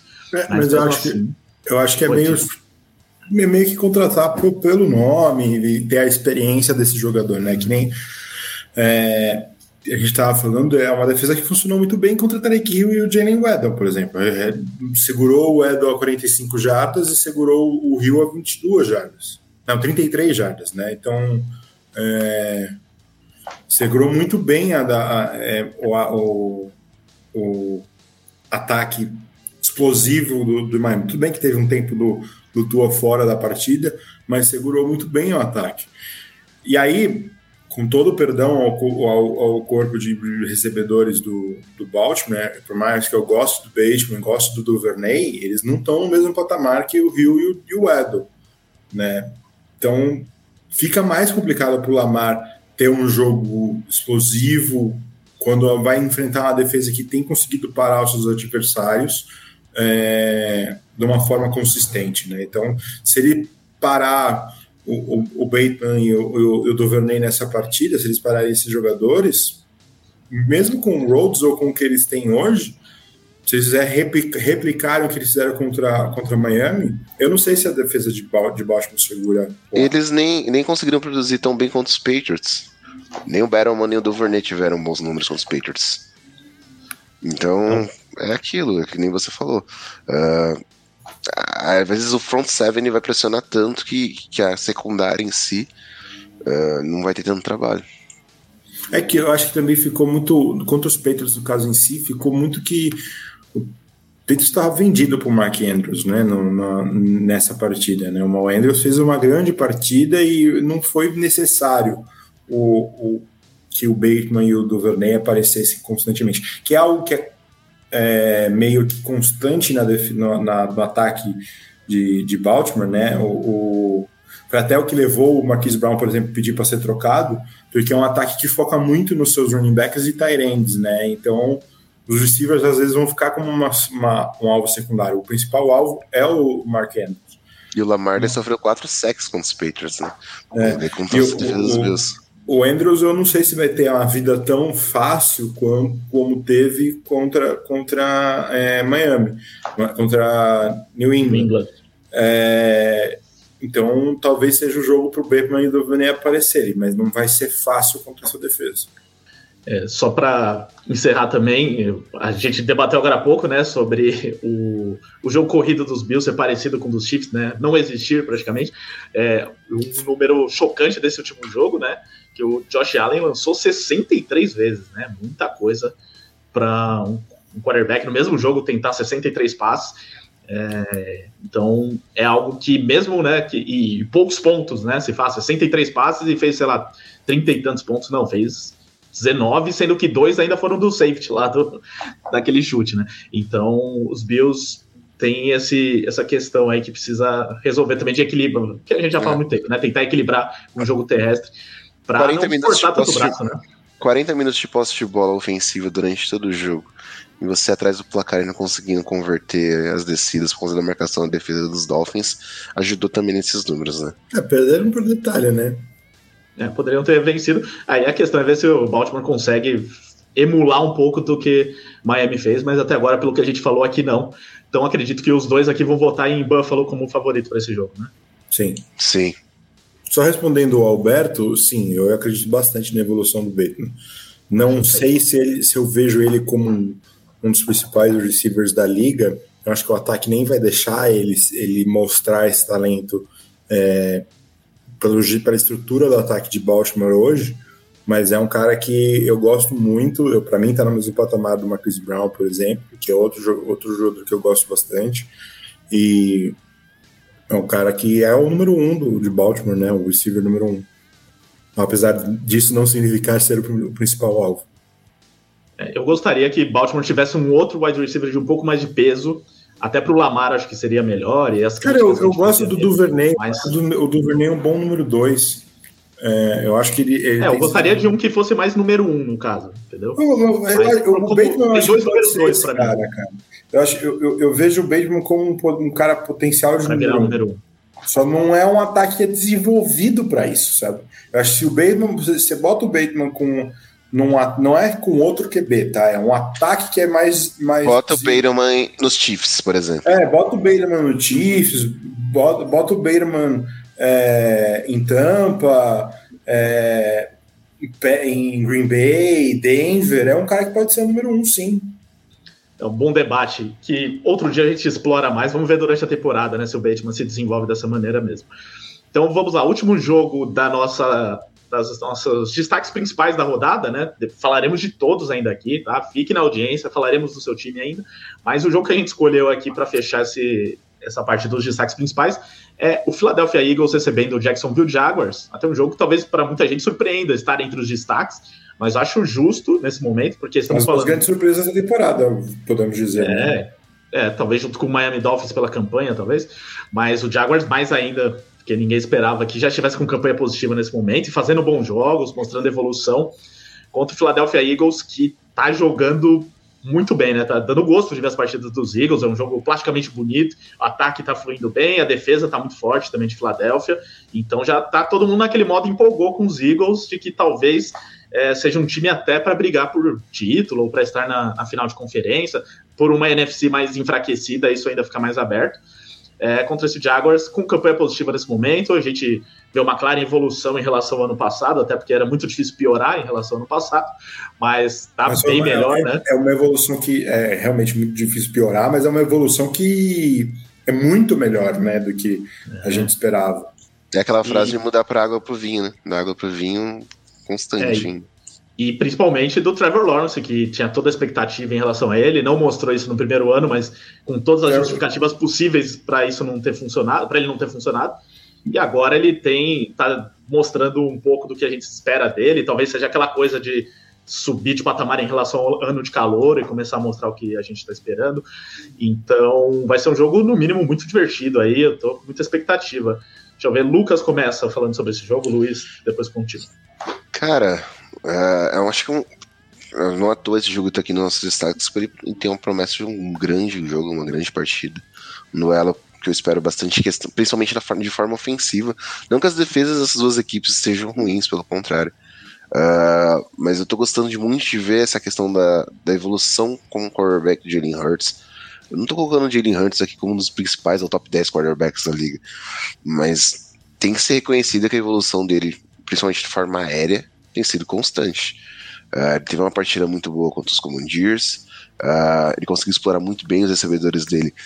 Inclusive, a questão do, do Devon Smith, que não estava sendo muito explorado, principalmente na semana 1. Na semana 1 ele não teve jardas de produção. Uh, aí você chega na semana 3 ele teve 169 jardas. Uh, e o. Brown chegou perto das, das 100 jardas também, continuou nessa questão de distribuição boa da bola. Uh, Dallas Goddard teve, teve seu touchdown, então ele está distribuindo bem a bola. O trabalho do Nick Siriani no segundo ano dele, essa constância em cima disso, tem sido muito boa. Uh, os Eagles têm uma das melhores linhas ofensivas da liga para mim, se não for a melhor. Uh, é um time que tá, tá rodando muito bem o seu ataque, aproveitando as armas que tem. A chegada do AJ Brown é, ajudou muito nessa questão desse ataque. Acho que, que o Hurts teve uma questão de evolução muito grande. É, com, com, a chegada do AJ Brown, o Devon Smith, é, ele acaba tendo um pouco menos de, de, marcação individual em cima dele, pela sombra do AJ Brown estar dentro do, do ataque dos Eagles. E, e, a defesa, assim, sem ter muito o que falar, porque a defesa dos Eagles já era uma defesa que era considerada forte no ano passado, ela conseguiu ficar ainda mais forte esse ano. Quando os comandias foram nove sacks dessa defesa. Uh, claro que, que a OL de Washington é uma das, das, grandes OLs da liga. Carson Wentz estando nesse backfield uh, dos Commanders também não quer dizer muita coisa. Mas o, o tem uma das melhores, a melhor dupla de safeties para mim da liga, de, de, cornerbacks da liga hoje, uh, no Bradbury e no Slay. Uh, o corpo de linebackers é muito completo para mim. Um, um, o, o pass rush dos Eagles é muito forte. Então eu espero um pouco de trabalho para Jacksonville. Mas o trabalho do Doug Peterson, sim, ele tem que ser reconhecido, uh, ele tem que ser posto aqui na mesa. Uh, o Trevor Lawrence, ele tem se aproveitado bem desse trabalho, ele tem evoluído e essa evolução parece que vai ser constante relacionada ao trabalho do Lawrence. Teve gente que já estava chamando o Lawrence de Bust depois da primeira temporada dele na liga, mas o evento Urban Meyer é, é uma coisa que é inexplicável. É um, basicamente um furacão que passou lá em Jacksonville. A gente tava falando de um furacão, possível furacão passando lá em, na Flórida. E, e Urban Meyer foi foi isso dentro da franquia. Ele conseguiu deixar a terra praticamente arrasada ali, independente do talento e do dinheiro gasto por Jacksonville é, com, com seus jogadores. E o Doug Peterson tem feito um trabalho fantástico. É um cara que tem explorado muito o jogo corrido. O James Robinson agradece muito. Um cara que parece que nunca nem teve LCA, ele nem teve ligação de cruzamento anterior, de ligamento cruzado anterior. Uh, e tem produzido cada vez mais. O Etienne tem sido um, complemento running back 2, um cara que a gente esperava um pouco mais dele, mas uh, não tem feito tão, tão bem esse papel, mas tem, tem sido um bom complemento. E o Peterson sempre gostou bastante de usar dois running backs, como ele fez lá em Filadélfia por muito tempo. Uh, os recebedores, como o Zay Jones e o Christian Kirk, têm produzido, mas que a gente tenha questionado muito a questão do, do, do, contrato do Christian Kirk. É um cara que tem conseguido suas jardas e tem conseguido produzir de forma aérea, isso é muito importante. E o Josh Allen, o Josh Allen defensor, no caso, Uh, é um cara que, que tem produzido muito bem, cara. É um cara que vive em constante evolução. Para mim, um dos, dos grandes pass rushers que a gente tem na liga hoje. É um cara que eu gosto bastante. E, e, ajuda a, esse desenvolvimento da, da defesa dos, dos, Jaguars. Hoje, pelo pacote completo, os Eagles eles têm mostrado muito mais nos dois lados da bola. Mas a forma como os Jaguars se imporam diante dos Chargers. Claro que os Chargers tiveram lesão, Justin Herbert não jogou 100%. Teve uma porrada de questões que passam pelos Chargers que só os Chargers conseguem vivenciar durante uma temporada. Mas eu gostei muito do que eu tenho visto do Jacksonville é, durante esses três primeiros jogos, durante essas três primeiras semanas do trabalho do Doug Peterson. Mas os Eagles prometem muito para essa temporada. Eu tô gostando muito de ver o que eles podem fazer nessa NFC. É, eu, eu vejo talvez seja o maior teste para os Eagles até o momento, né? Eu não, não tenho toda a certeza do mundo que o Jaguars, pelo menos na parte defensiva, seja melhor do que os Vikings, mas é, é um time que está bem montado, está sendo bem trabalhado pelo Peterson. É, para mim, o Lawrence está mostrando que ele é realmente o cara que eu esperava que ele fosse, é, que está se desenvolvendo para ser o, o, grande QB da, da história dos Jaguars, né? Achei que não é uma história muito longa e muito, muito vasta.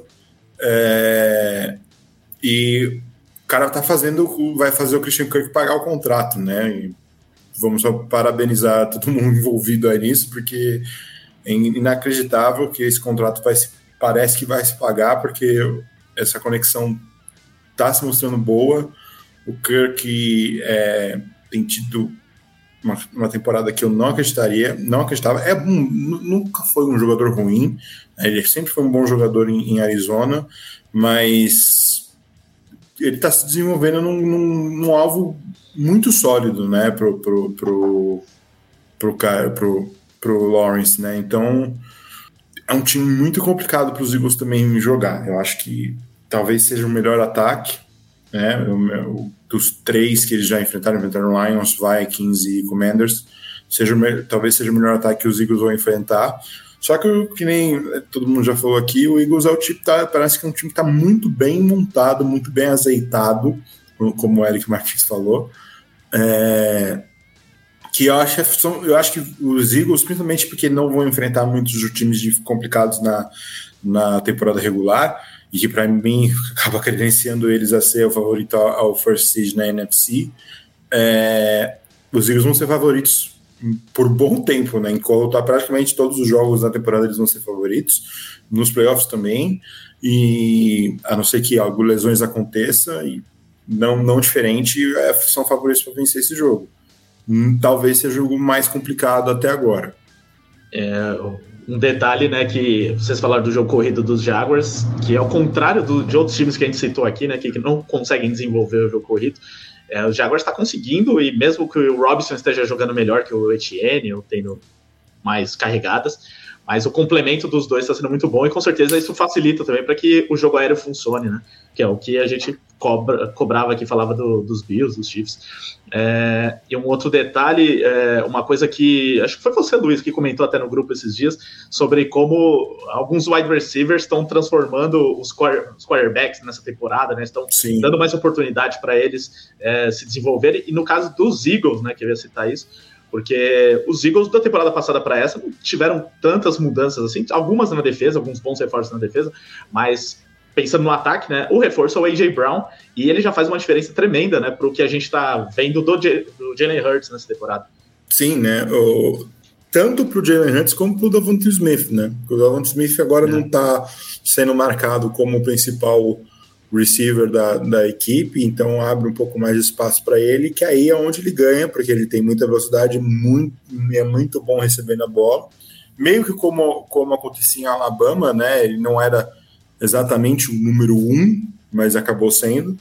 É, e aí é uma evolução do, tanto do Hurts como, quanto do, do, do Smith, graças à chegada do, do, do A.J. Brown. É, são muitos, muitos QBs novos na liga que têm se, é, sido ajudados pela presença de wide receivers bons para elite, né? Tanto o Allen foi, o Burrow foi, acho que a gente vê nessas duas equipes dois, dois novos nomes que estão sendo ajudados pela presença de bons receivers. No caso, o A.J. Brown pelo, pelo Eagles e o Christian Kirk pelo, pelo Jaguars. Muito bem, passando aqui nas mensagens, o Renato Morales falou que o Devonta Smith começou a engrenar, joga muito, até por, pelo que a gente estava falando aqui, né? É, de ter uma companhia e faz com que as defesas olhem bastante, né, também para o A.J. Brown. É, o Eric Martins falando que a tabela dos Eagles é boa e tranquila, então isso também é, ajuda, né, a, a, que eles tenham chance de brigar pela, é, pelas primeiras posições da NFC. E o Negão Júnior mandou aqui, Hurts MVP. Então, Hurts MVP é uma possibilidade, né? A gente já está debatendo bastante isso. E quem sabe, né? Seria uma surpresa aí para quem pensava no começo do ano em outros nomes, mas tem um caminho possível para isso. É, e ele está jogando muito bem, talvez seja o. Eu colocaria ele como possivelmente o MVP nessas três primeiras semanas. Para mim, é que eu falei na, na semana passada, né? Vai ficar entre Hurts, Lamar e eu tinha, eu tinha falado. Josh Allen. Josh Allen, mas acho que o, o Hurts e o Lamar vão, vão, vão transformar isso numa, numa corrida de dois, de dois cavalos, né? Então, eu acho que fica entre um dos dois e olha, o Hurts, ainda mais com, com o schedule que, que os Philadelphia tem, é bem possível do Hurts ser o MVP essa temporada. Por sinal, eu já vou até procurar qual é a odds disso, porque é um bom, dinheiro investido, viu? Boa, procura aí depois conta pra gente. Mas só para fechar, os dois estão apostando também nos Eagles nessa partida? Sim. Cara, não tem nem como não apostar nos Eagles pela forma como ataque e defesa para mim parecem bem completos. Por mais que os Jaguars fazendo, estejam fazendo um bom trabalho, acho que, que os Eagles estão se tornando até meus favoritos dentro da NFC. Tá certo. O Bruno Fonseca ele mandou aqui. Assistindo aqui, esperando algum comentário sobre Broncos e Raiders. Jogo pra gente passar raiva novamente, Luiz? Então vamos fazer o seguinte: a gente vai começar o Expresso agora, né? Vamos falar de todos os jogos da rodada, cada um fala um pouquinho sobre cada partida. Então vou começar com esse para atender o Bruno, Luiz. Eu sei que não estava em primeiro da lista, mas acredito que você não vai ter nenhuma dificuldade para falar de, do seu time contra o Las Vegas Raiders.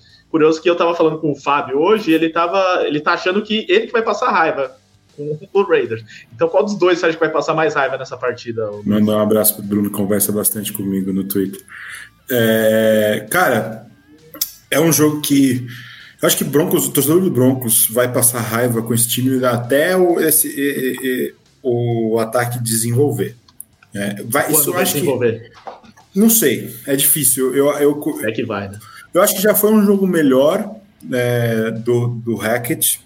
É, óbvio, ainda foi um jogo ruim, é, mas eu já pelo menos não vi as bizarrices que aconteceram na, na, nas duas primeiras partidas. É, a presença do Jerry Rosberg eu acho que deu uma ajudada. Tanto o Hackett falou que teve uma, uma, um momento de quarta descida que eles foram o punch, que ele queria ir para a quarta descida e eles foram para punch porque o Rosberg é, convenceu ele a fazer o contrário. E acho que foi uma decisão correta, apesar de eu, particularmente como torcedor, já estava tão irritado de ter tantos punts que estava querendo a quarta descida. É, mas eu acho que é um, passa agora pelo, pelo o Hackett melhorar, as chamadas serem um pouco menos conservatórias, muito conservadoras. É, muito conservadoras, muito conservadoras por enquanto, mas ao mesmo tempo eu começo a sentir um, uma desconfiança do Russell com o grupo de recebedores de, de Denver. Eu, ve, eu vejo que ele tem confiança no Sutton, é, isso é evidente, a confiança dele no Santos é muito boa. Eu acho que ele até gosta do Jerry Judy, mas o Judy tem sido bem marcado e aí é, ele não, não tá querendo forçar a bola para esse lado. E aí fica muito check down, foi check down o jogo inteiro no, no, no, no, jogo passado, e um check down que me irrita muito, não porque ser por ser um check down, mas é, é um check down lateral, não central. Eu gosto muito mais quando o check down é central, going back.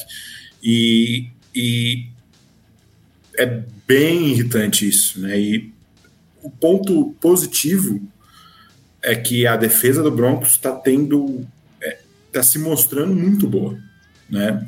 O, o, Broncos na primeira semana controlou ter que enfrentar o, o, o Metcalf e o Lockett, os dois não tiveram um bom jogo contra Denver. É, na segunda semana, acho que foi um, um jogo mais fácil para a defesa contra o, o time de risco, mas mesmo assim é, o Cooks não teve um grande jogo, principalmente quando, enquanto o, o, o estava em campo. E contra São Francisco, acho que foi algo assustador como a defesa de Denver estava funcionando. Né? O Garoppolo, tudo bem, é o Garoppolo, não é o melhor, melhor QB do mundo, mas ele não conseguia des, des, jogar quando, quando focava no recebedor que estava sendo marcado pelo Surtain. E dos outros não estava tão fácil assim também, né? O, o pass rush tem funcionado, né? O Gregory tem feito uma baita temporada, o Josie Dewey tem feito uma baita temporada. É, é, os safeties apareceram mesmo sem a presença do, do, do, do Justin Simmons, que vai, só vai voltar na semana 6. É, a defesa de, do Broncos é aquela que tem chance de ser marcante novamente, né? Historicamente, Broncos tem boas defesas, mas tem chance de ser uma defesa muito boa. E aí encontra um time que tem um ataque que consegue desenvolver, né? Não à toa é, tem feito os seus pontos. A, a, parte preocupante é que às vezes esse ataque demora muito e aí o, o, o, o estrago já está feito. E só que tem uma defesa que não tem conseguido parar né, o, o adversário, é, de forma nenhuma. Acho que não deveria ser pior do que as defesas que, que o, o Broncos já enfrentou essa temporada. Né, eu, eu, acredito, pelo menos no papel, que ela é muito essa defesa do é muito melhor do que Seattle, do que Houston. É, não talvez não melhor que a de, de São Francisco, mas melhor do que essa, mas não está conseguindo jogar. Não está alguma coisa interna é, vindo da, do, do, da comissão técnica do McDaniels, que para mim me, me, começa, talvez não ser tão drástico como foi a passagem dele por Denver, mas começa a me lembrar muito dos anos de Denver dele. É, e aí, uma, essa defesa talvez seja a defesa em que o ataque de Denver se encontra. E se isso acontecer, os Broncos acabam, acabam levando o favoritismo. Pela primeira vez de, de, desde o primeiro jogo, eu, eu volto a apostar no, no, nos Broncos, porque eu, eu, tive muito medo contra Texans pelo, pelo impacto do primeiro jogo, tive muito medo contra o, o São Francisco, porque eu achava que o Garoppolo ia conseguir desenvolver. Nesse jogo, algo se o Raiders não mudar muito a defesa, se o Raiders não encaixar a defesa para esse jogo, é muito complicado a Las Vegas vencer essa partida, mesmo sendo em, em, o jogo em, em Nevada. Eu, eu acho que é uma partida que pode ir para os dois lados. Os dois times têm problemas que podem é, custar o jogo, mas no papel tá parecendo um jogo muito mais pro Broncos do que pro Raiders. Muito bem, análise completa do Luiz, lembrando que o, o Denver, o, perdão, Las Vegas Raiders ainda não venceu na temporada, é o único time 0-3 até o momento, o que é bem chocante pelas expectativas que tínhamos do Raiders, mas que a gente está meio acostumado, né? que o Raiders nos é, surpreendeu negativamente. Um abraço para o Fábio, que está na audiência com certeza, e Aí, já acha se... que vai ser. Já acha que o Raiders vai ser a primeira escolha do draft ano que vem, Lucas? Não é para tanto, mas é, olha, Fábio, é assustador. O Fábio é o Fábio, né? Não muda. É um, é um mas pouco é... assustador, assim. Eu, eu, eu, eu, até zoei o Fábio na, na, no programa passado falando que, tinha que a temporada acabou.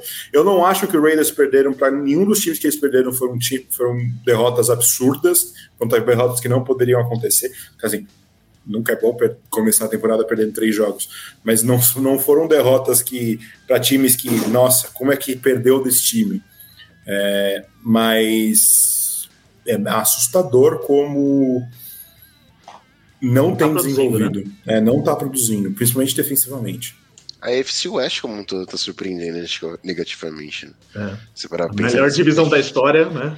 Eu tinha uma expectativa tão grande na. É, na eu, acho que gente, eu acho que é uma culpa nossa. A gente é, viu os nomes chegando né, nessa divisão e, e, e, a realidade é que são três times que estão se desenvolvendo. O Chargers, que era para ser o melhor time da, da temporada, da, da divisão, estão tendo muitos problemas físicos. Denver ainda está em construção, né? É um ano de transição né, para Denver. Né? Óbvio, pode melhorar o ataque com essa defesa ser um time competitivo ainda esse ano, mas é um ano inicialmente de transição. E o Raiders teve boas contratações, mas talvez a principal contratação que fosse do head coach não foi bem feita. É, e, e, uma coisa que são quatro times que três eram times com vários problemas e que contrataram para ver se no Chargers não tanto, né? Mas na defesa sim, vai. Então três times que precisavam melhorar tal e aí com as, os reforços parece que ia melhorar, mas isso é no papel. E os Chiefs que é o contrário, né? Que era um ótimo time, sempre brigando por título, mas que perdeu jogadores, né? Então, na prática, esses quatro não estão ainda funcionando. Mas pode ser que embalem, né? Durante a temporada, pelo menos. Algum vai ter que embalar, né? Para ganhar a divisão, pelo menos. A, a é... temporada é longa. Eu ainda acredito que pelo menos dois times, dois ou três times dessa divisão conseguem, consigam entrar na, na, na, nos playoffs.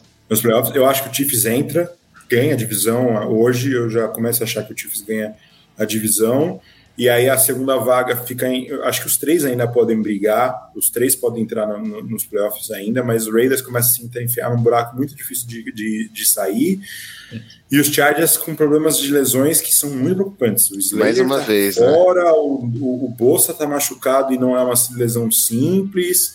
E principalmente é, o Herbert, né? O Herbert tá machucado e. Meu, voltando de lesão agora. Para mim, para mim foi um absurdo o Herbert jogar esse último jogo, né?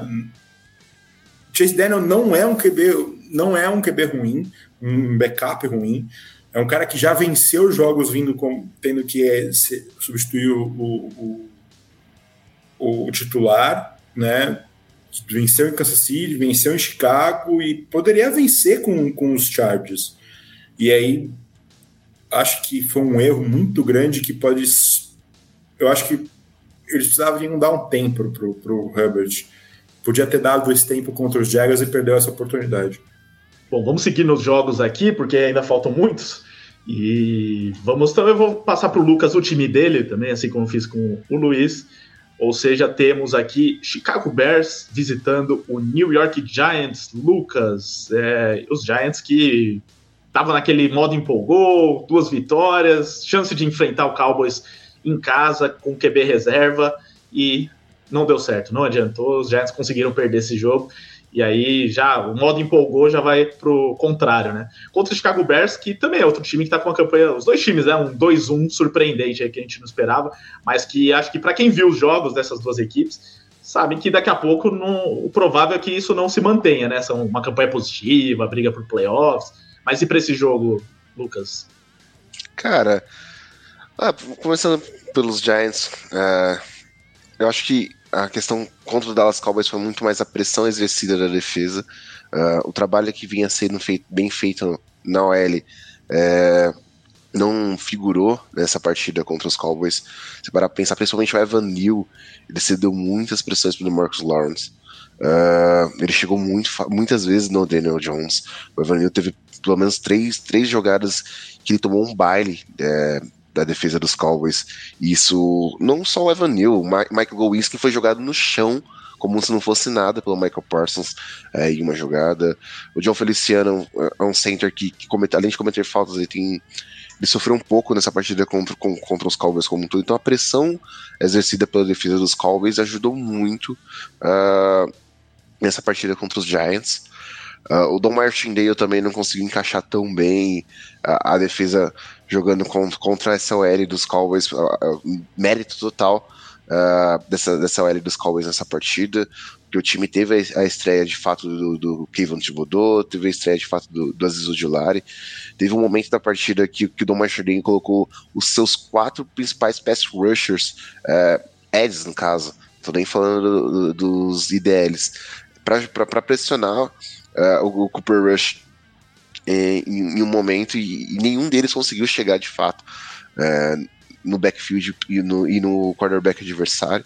Então, o, o mérito do plano de jogo para os Cowboys foi total nessa partida. Uh, e o Daniel Jones, ele fez o possível. ele foi muito pressionado. A gente sabe que o Daniel Jones, pressionado, ele costuma cometer bastante erros, ele tem bastante falhas, mas de fato tem que colocar o, mérito total nesse plano de jogo dos, dos, dos Cowboys, que foi, superou totalmente os Giants nessa partida. E, e esse encontro de duas partidas, dois times que não tem esperança de, de ter um, um, uma tabela de vitória positiva, né? Um, um, recorde positivo de vitória. São duas franquias que eu, eu não vejo com obrigação de vencer. Pelo contrário, elas estão se encontrando com trabalhos novos. Uh, a, a grande diferença para mim é que, que dos Giants parece estar mais estruturada que a dos Bears. Enquanto os Giants, né, não vou dizer que estão a um quarterback de ser um time vencedor, mas estão um quarterback de ser um time competitivo, de fato. Então sim. De ser um time vencedor? Sim. É. Talvez. Vamos, vamos ver mais conferência, divisão. Não, mas, é... eu, mas eu falo. Eu acho... Sim, sim, questão de divisão, sem dúvida. Mas questão de conferência, eu ainda tenho os meus pormenores com a questão dos recebedores dos Giants. Trailer Shepard, por exemplo, já é um cara que tá fora da temporada. Uh, desenhou sozinho. Mais uma vez, o, o gramado do MetLife Stage parece que fez uma vítima. Porque nunca vi tantos jogadores terem lesões de joelho quanto naquele, naquele campo. É um lance sozinho, né? Sim, ele tava não correndo nem em alta velocidade. Não, mas eu acho que eu sinceramente acho que estão. A, a, o problema é que não é que esse QB vai chegar o ano que vem e já vai chegar destruindo. Mesmo, mesmo que. Principalmente porque o Giants já começa a caminhar para um, uma situação que não vai estar tá muito fácil de draftar um QB na, na, pelo menos dos principais, né? E o, o cara que eu sei que você quer, né? Então tá, é um time que provavelmente está bem perto de, de, de, ser um time que vai disputar. Falta o QB. E no caso do, dos Bears, me assusta as duas interceptações de Justin Fields tomou nessa última partida. Uh, Justin Fields não tem mostrado uma evolução. Tudo bem que a gente tem, tem as questões de não ter linha ofensiva, os recebedores, enfim, a gente não tem um grande nome de recebedor hoje lá em Chicago. A conexão que a gente esperava dele com o Cole Kemet não está acontecendo. Mas o Justin Fields me preocupa. Uh, não só a questão da comissão técnica como um todo, mas a, a, os Bears tiveram um grande jogo defensivo, principalmente o Broken Smith nessa última partida. Mas o ataque dos Bears não flui. O Dave Montgomery acaba sendo uma escapatória pelo jogo corrido. E o Justin Fields ele acaba prejudicando muito. Está prejudicando muito esse ataque do, dos Bears. Eu dou favoritismo para os Giants para o jogo sem casa. Pela questão que, que os Giants eles sofreram muito com a pressão dos Cowboys e vão aprender com isso sim, principalmente a linha ofensiva como um todo. O Saquon Barkley é um cara que tem jogado bem durante a temporada, ainda mais esse ano, ele precisa de contrato. Então é difícil quando você tem uma defesa que tem um bom pass rush contra uma linha ofensiva falha e um, quarterback que não sabe reconhecer a pressão. Então, pelos, pelas falhas, principalmente do lado dos Bears, e os méritos que, que os Giants conseguiram nas duas primeiras semanas, e, e assim contra, contra os Cowboys também, é, principalmente no primeiro tempo do jogo, eu acho que, que os Giants são favoritos. Vamos lá, passando para os próximos jogos aqui. No Monday Night Football da rodada, Luiz, teremos o Los Angeles Rams visitando o San Francisco 49ers de Jimmy Garoppolo, que semana passada você elogiou bastante. Postamos até um corte sobre isso aqui. Aí no outro jogo ele faz o que fez, né? Não, eu ainda, eu ainda, eu ainda acho que o Jimmy é um cara que vai desenvolver bem esse ataque de São Francisco e pode levar o time para os playoffs. E que está acostumado a jogar contra os Rams. Né?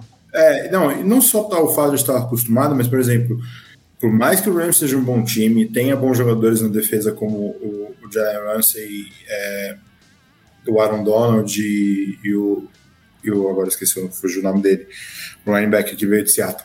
É, mas. O Bob Wagner. É, o Bob Wagner. É, por mais que tenha esses jogadores, a defesa de, dos Rams ainda não está no mesmo patamar que, tá, que a, a, o Broncos, por exemplo, apresentou contra o 49ers. Então acho que o ataque do 49ers desenvolve é, melhor e aí o Rams precisa do seu ataque que já teve, teve seus altos e baixos na temporada, não está desenvolvendo bem é, todos os recebedores e o jogo corrido tem sido um desastre. Dito tudo isso, eu acho que o Rams vence, mas eu acho que é um jogo em que o 49ers vai complicar bem mais, até porque é uma boa defesa também é, vai complicar bastante a vida do, do, de, dos Los Angeles Rams, mas o meu, meu palpite fica para o Rams nessa, nessa partida em si. Seguindo aqui, e na divisão do Lucas, falaremos de Washington Commanders contra o Dallas Cowboys. Jogou em Dallas, os Cowboys que, como falamos agora há pouco, ganharam dos Giants e ganharam os dois jogos sem o Dak Prescott com o Cooper Rush, que no mínimo não está comprometendo, está conseguindo desenvolver bem o ataque, encontrando as suas opções. É, e vai enfrentar esse Commanders que também não está conseguindo mostrar nada até agora. Então, mais uma chance para Dallas ganhar sem o Dak Prescott, ou seja, né, vai conseguindo manter o time competitivo e, e para quando o Prescott voltar, né, Lucas? É, os Cowboys, o Cooper Rush invicto na NFL como titular, tá? Ele passa por aí. Nunca perdeu como quarterback titular na NFL, mas fez um bom jogo, é, como eu falei na, na questão do jogo dos Giants. A linha ofensiva conseguiu protegê-lo bem, isso foi bastante importante. Por mais que ela cometeu. Uh, os, os Cowboys sofreram com muitas faltas contra os Giants, tá? Principalmente o ataque cometeu muitas faltas. Uh, os Tyrants, é, o Tyler Smith cometeu muitas faltas bestas na proteção do Cooper Rush. É um cara que, que ainda é rookie na liga e tem muito a se desenvolver, claro. Mas ele tem que tomar cuidado que ele vai enfrentar um dos melhores fronts da NFL, pelo menos no, no, papel, um front bem forte. É, não que, que, a defesa como um todo seja uma defesa forte como, como já costumam ser, mas uh, o front dos Commanders é um, um front que, que, gera bastante pressão no adversário. Uh, o ataque dos Cowboys passou muito pelo Tony Pollard, mais uma vez. Para mim, eu acho que é um cara que já tem que assumir esse papel de running back 1. Ah, claro que tem o Ezekiel Elliott, o Ezekiel Elliott trabalha com o nome é, dentro da franquia, tem um contrato que ele tem, conseguiu um touchdown contra os Giants ontem, mas o Pollard ele está produzindo muito mais. Uh, o Sid Lamb é um cara que está assumindo esse papel de wide receiver 1, teve uma boa partida contra os Giants, por mais que tenha dropado uma bola é, sozinho, que, que daria em touchdown, teria o caminho livre para end zone. E, e os Commanders mostraram bastante trabalho é, e sofreram muito contra o, contra o Philadelphia Eagles, né? Os Cowboys conseguiram impressionar a, a essa linha ofensiva é, de uma forma parecida com os Eagles. Os Eagles tiveram nove sacks contra, contra o Carson Wentz.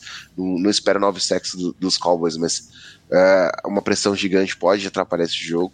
Por mais que os, que, que os Commanders tenham bons wide receivers como o Trey McLaurin e o Jaron Dotson, que vem fazendo uma grande temporada, são caras que não conseguiram produzir contra a secundária dos Eagles. Uh, e se a pressão vier, o Trevon Diggs consegue fazer um trabalho decente, por mais que ele ceda bastante jardas, ainda é um cara que consegue boas interceptações. Então, por mais que o Cooper Rush seja o quarterback dessa, dessa partida mais, mais uma vez para os Cowboys, eu acredito que os Cowboys têm chance de vencer os Commanders sim, uh, jogando no AT&T no AT&T Stadium. Tá certo. Seguindo aqui, Luiz agora fala pra gente de New England Patriots contra Green Bay Packers, jogo que até outro dia era sempre muito esperado, tal, né? Podia ter Brady contra Rodgers. Nesse caso a gente não sabe nem se vai ter o Mac Jones contra o Rodgers. É, eu já achava o Packers favorito. É, independente da, da, lesão do Mac Jones, né? Eu, eu, eu, o Lucas aí, doidão.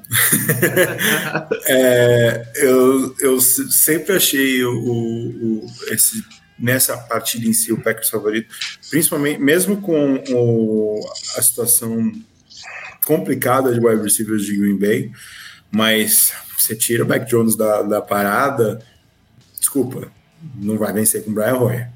Não, não, não vai vencer de jeito nenhum o Patriots. Eu acho que seria a grande surpresa da rodada o Packers perder esse jogo no Lambeau Field. Então, a meu palpite é Packers.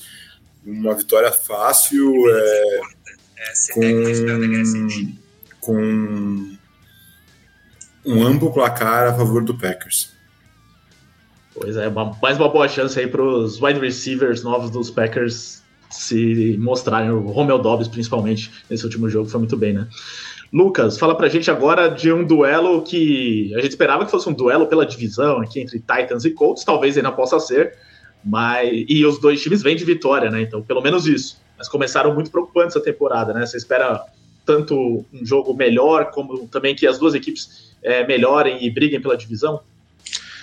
É, aqui foi é importante ressaltar a vitória dos Colts em cima dos Chiefs, ele chega numa situação melhor para enfrentar um rival direto de divisão, né? Se os Colts tivessem perdido para os Chiefs uh, e os Titans tivessem perdido para os Raiders, uh, são dois times que teriam bastante trabalho de brigar ainda dentro da AFC South, por mais que uh, a gente esteja ainda no começo da temporada. São, é um duelo que, por mais que o jogo seja em Indianápolis, uh, eu tenho os, os Titans como favoritos. Acho que a questão do Dark Hamilton finalmente conseguir encaixar o jogo dele, finalmente conseguir produzir é, contra a defesa do, dos Raiders foi importante para ganhar de confiança do próprio Derrick Henry como um todo. Ryan Tannehill conseguiu mostrar um pouco melhor do seu jogo, conseguiu acionar as armas ofensivas que ele tem. Uh, por mais que, que os Titans tenham perdido o Leon para a temporada, mais uma vez, uh, é incrível como, como o Leon ele, ele se tornou injury prone na liga e tem desfalcado, bastante essa linha ofensiva. Acho que que o Derrick Henry como um todo ele consegue compensar né, na questão da, da, das corridas como um todo. Uh, a defesa dos Titans é uma boa defesa, tem um dos melhores safeties da liga.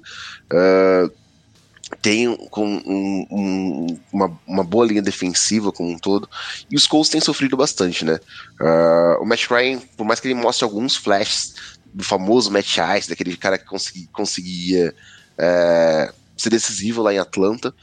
Uh, eu ainda tende a desejar um pouco. O Jonathan Taylor tem sido bastante detido nesses últimos jogos uh, e não tem conseguido produzir como ele produziu no ano passado, por exemplo. Então, por mais que eu considere um duelo parelho, um duelo bem igual, eu ainda acredito que os Titans levam vantagem aqui. Seguindo aqui, agora o Luiz fala pra gente do Cleveland Browns que visita o Atlanta Falcons. Os Falcons ganharam o jogo aí, depois de insistir muito nos primeiros jogos, conseguiram ganhar na última partida, é, enfrentando os Cleveland Browns, que também vem de vitória. É, o Cleveland, primeiro a gente tem que, vai ter que ver qual é a situação do Miles Garrett, né, depois da, do acidente de carro. É verdade. a gente não, não teve uma posição oficial de qual é o estado de saúde dele. Não parece ser preocupante, mas. Ele já saiu do hospital até, né? É, não, não, não sabe exatamente o quanto isso vai influenciar para a temporada. E aí, os Browns são, é um time que é, tem muito talento, deveriam ser favoritos para essa partida. Porém, com o Brissett e com os problemas que eles estão tendo, eles têm abri, aberto a porta para times mais fracos competirem contra, contra eles, inclusive perderam para o New York Jets. É, Falcons pode vencer esse jogo? Eu acho que pode. Vai vencer esse jogo? Não acredito. Eu, eu, eu, eu fico no favoritismo do, do Cleveland Browns e acredito na vitória de Cleveland nessa partida. Agora, Lucas, fala pra gente do meu time, o New Orleans Saints, que vai jogar em Londres, né? Primeiro jogo de Londres da temporada, recebendo o Minnesota Vikings, né? Jogo clássico aí recente da, de playoffs nos últimos anos, que eu prefiro nem lembrar, não sei porque eu lembrei, na verdade. Então, mas o, o Saints está numa situação complicada aí nessas últimas partidas, problemas de lesão. O James Winston já não é grande coisa, está jogando machucado. O Camara aí também. É, mas enfrentando esse Minnesota Vikings que tá meio irregular nessa começo de temporada, mas acredito que chega como favorito. E você?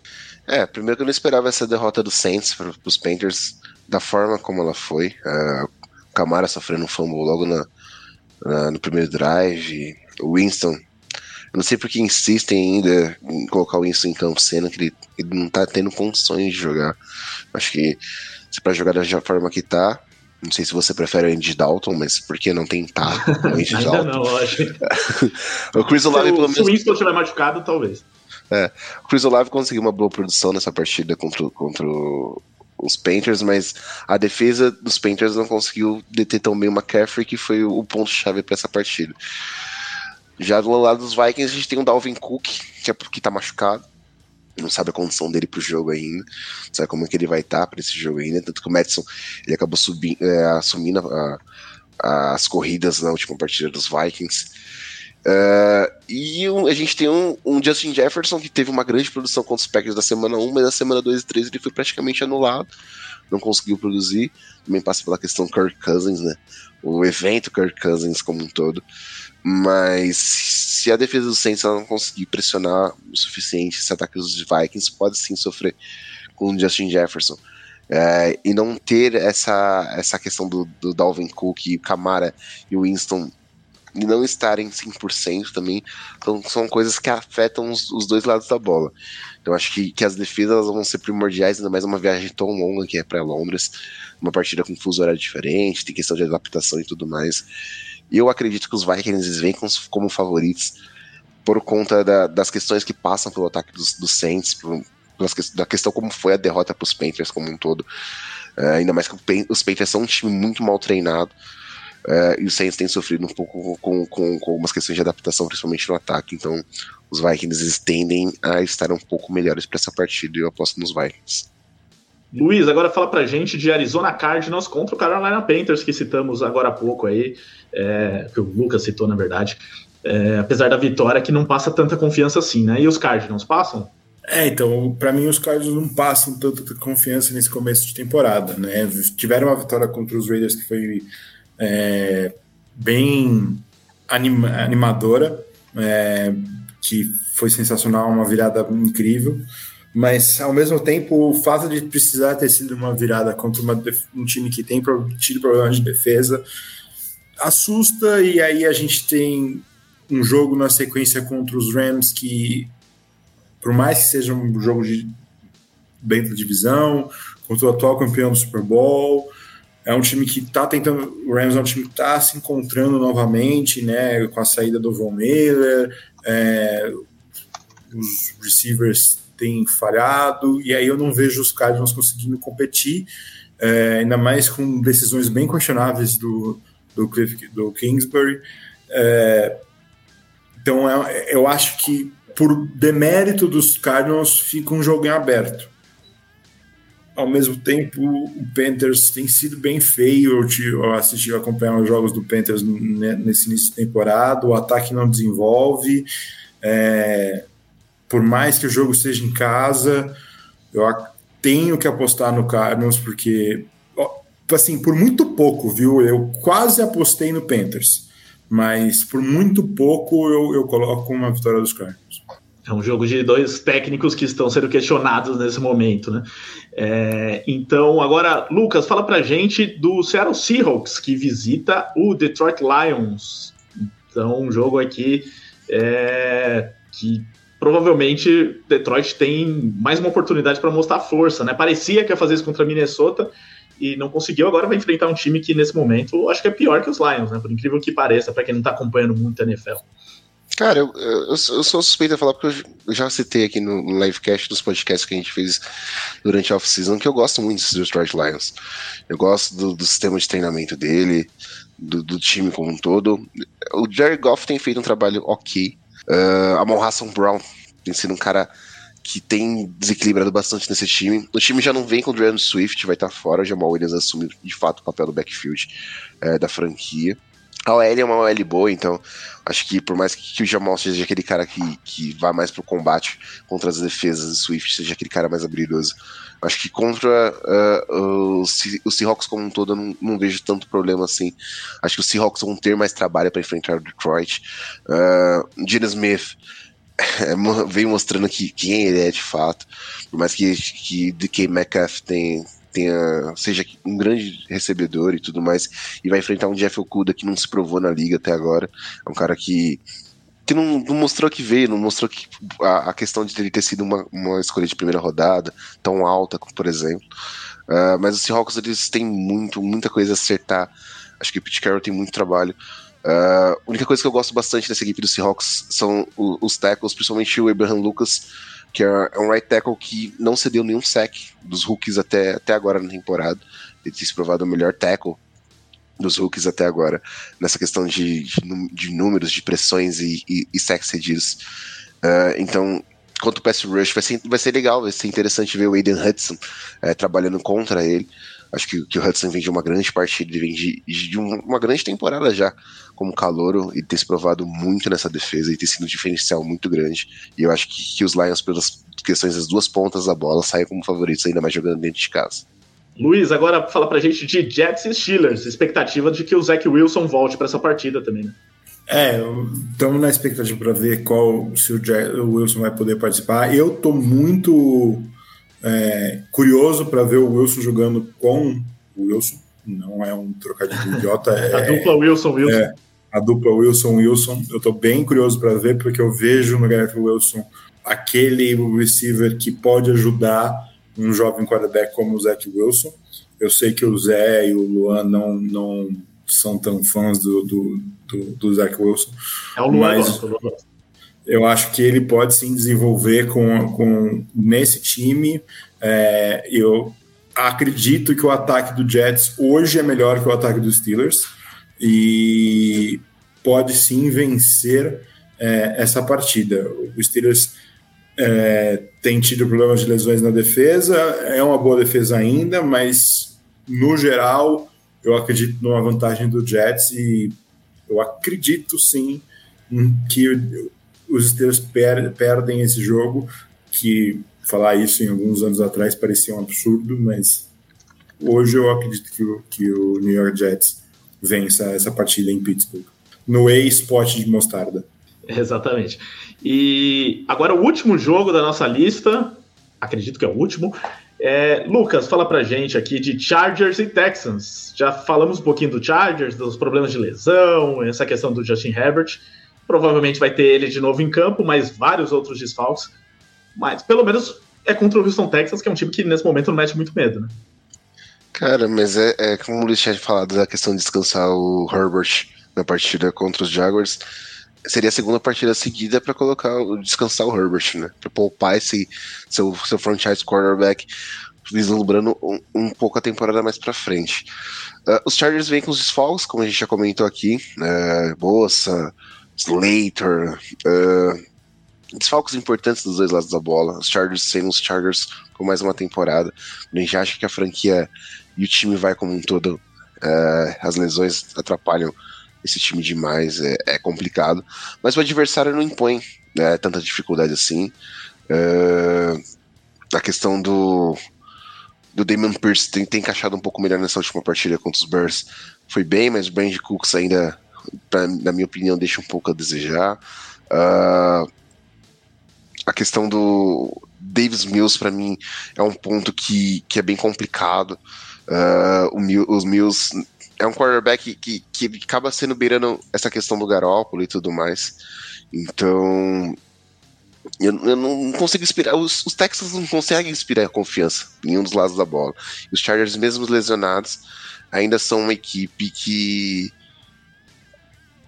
que eu acredito um pouco mais por, por ter a qualidade que tem e por amostragem que tem como um todo, né? Ainda tem o Ricardo jogando, o Mike Williams consegue produzir muito bem, uh, Keenan Allen pode voltar nessa partida ainda, é uma questão questionável, então os Chargers entram como favoritos uh, de uma forma bem abrangente. Conferir aqui, realmente falamos de todos os jogos, então é isso. Fim de mais um livecast de Playoffs, edição 79, fazendo a prévia da semana 4. É, e lembrando, né, temos o podcast Domingo de NFL, que vai sair na segunda de manhã, com análise de tudo que rolou na semana 4. Então, siga-nos nos canais de podcast para ouvir depois como foi o pós-jogo. É, então, destaques finais aqui. Luiz, algo a acrescentar? Só quer dar um tchau mesmo, jantar e. Não, vamos esperar é, essa semana que acho que tem confrontos muito interessantes. Eu acho que os jogos da TV estão muito interessantes nessa, né, nessa, nessa rodada. E temos um bom jogo, é, um, um, uma boa temporada que tem se desenvolvido de uma forma legal. Chegamos na, no primeiro quarto né, da, da temporada e vamos, vamos esperar os próximos capítulos para ver o que vai acontecer na NFL, que está bem interessante esse início. Valeu, Luiz e Lucas, algo aí para acrescentar? Obrigado aí pela participação mais uma vez. Valeu, Ricardo. Valeu, Luiz. Sempre bom estar aqui na bancada com vocês. Valeu a todos que nos assistiram aqui no livecast, que estão nos escutando no futuro. E, cara, cada semana tem reservado uma coisa diferente pra gente, né? A gente tem visto, visto coisas é, aleatórias em algumas partidas, mas é, é legal ressaltar esses, esses times que estão se destacando, né? A gente teve a questão dos invictos dos Dolphins, a gente tem os Eagles se destacando como invictos, os únicos dois invictos na liga, os Raiders não conseguindo vitórias até agora. Mas se a gente parar pra pensar no ano passado e nas temporadas anteriores, os Steelers ficaram invictos por muito tempo e não foram longe na, na hora do vamos ver. Os Cardinals ficaram invictos muito tempo e não foram longe na hora do vamos ver. Então a gente tem que observar bastante esses times, esses times que estão em recuperação e que tem muito a se provar ainda e tem qualidade para isso. Então a semana 4 ela pode reservar muitas questões pra gente. Valeu, Lucas. Obrigado a todos também que estiveram com a gente no Livecast The Playoffs. Lembrando que o Livecast é produzido pela WP1Cast, que coloca o programa também disponível nos canais de podcast. Se você também quer colocar o seu podcast no ar, quer gravar algum material de vídeo, de marketing em geral, fale com o Pix. Tá aqui o contato na tela, é o número 54996205634, que é telefone ou WhatsApp, ou então manda mensagem no site grupowpcom.com.br. Valeu, galera. Nos vemos então na próxima semana com mais uma prévia ao vivo aqui no YouTube. Um abraço, gente. Até a próxima. Valeu, galera.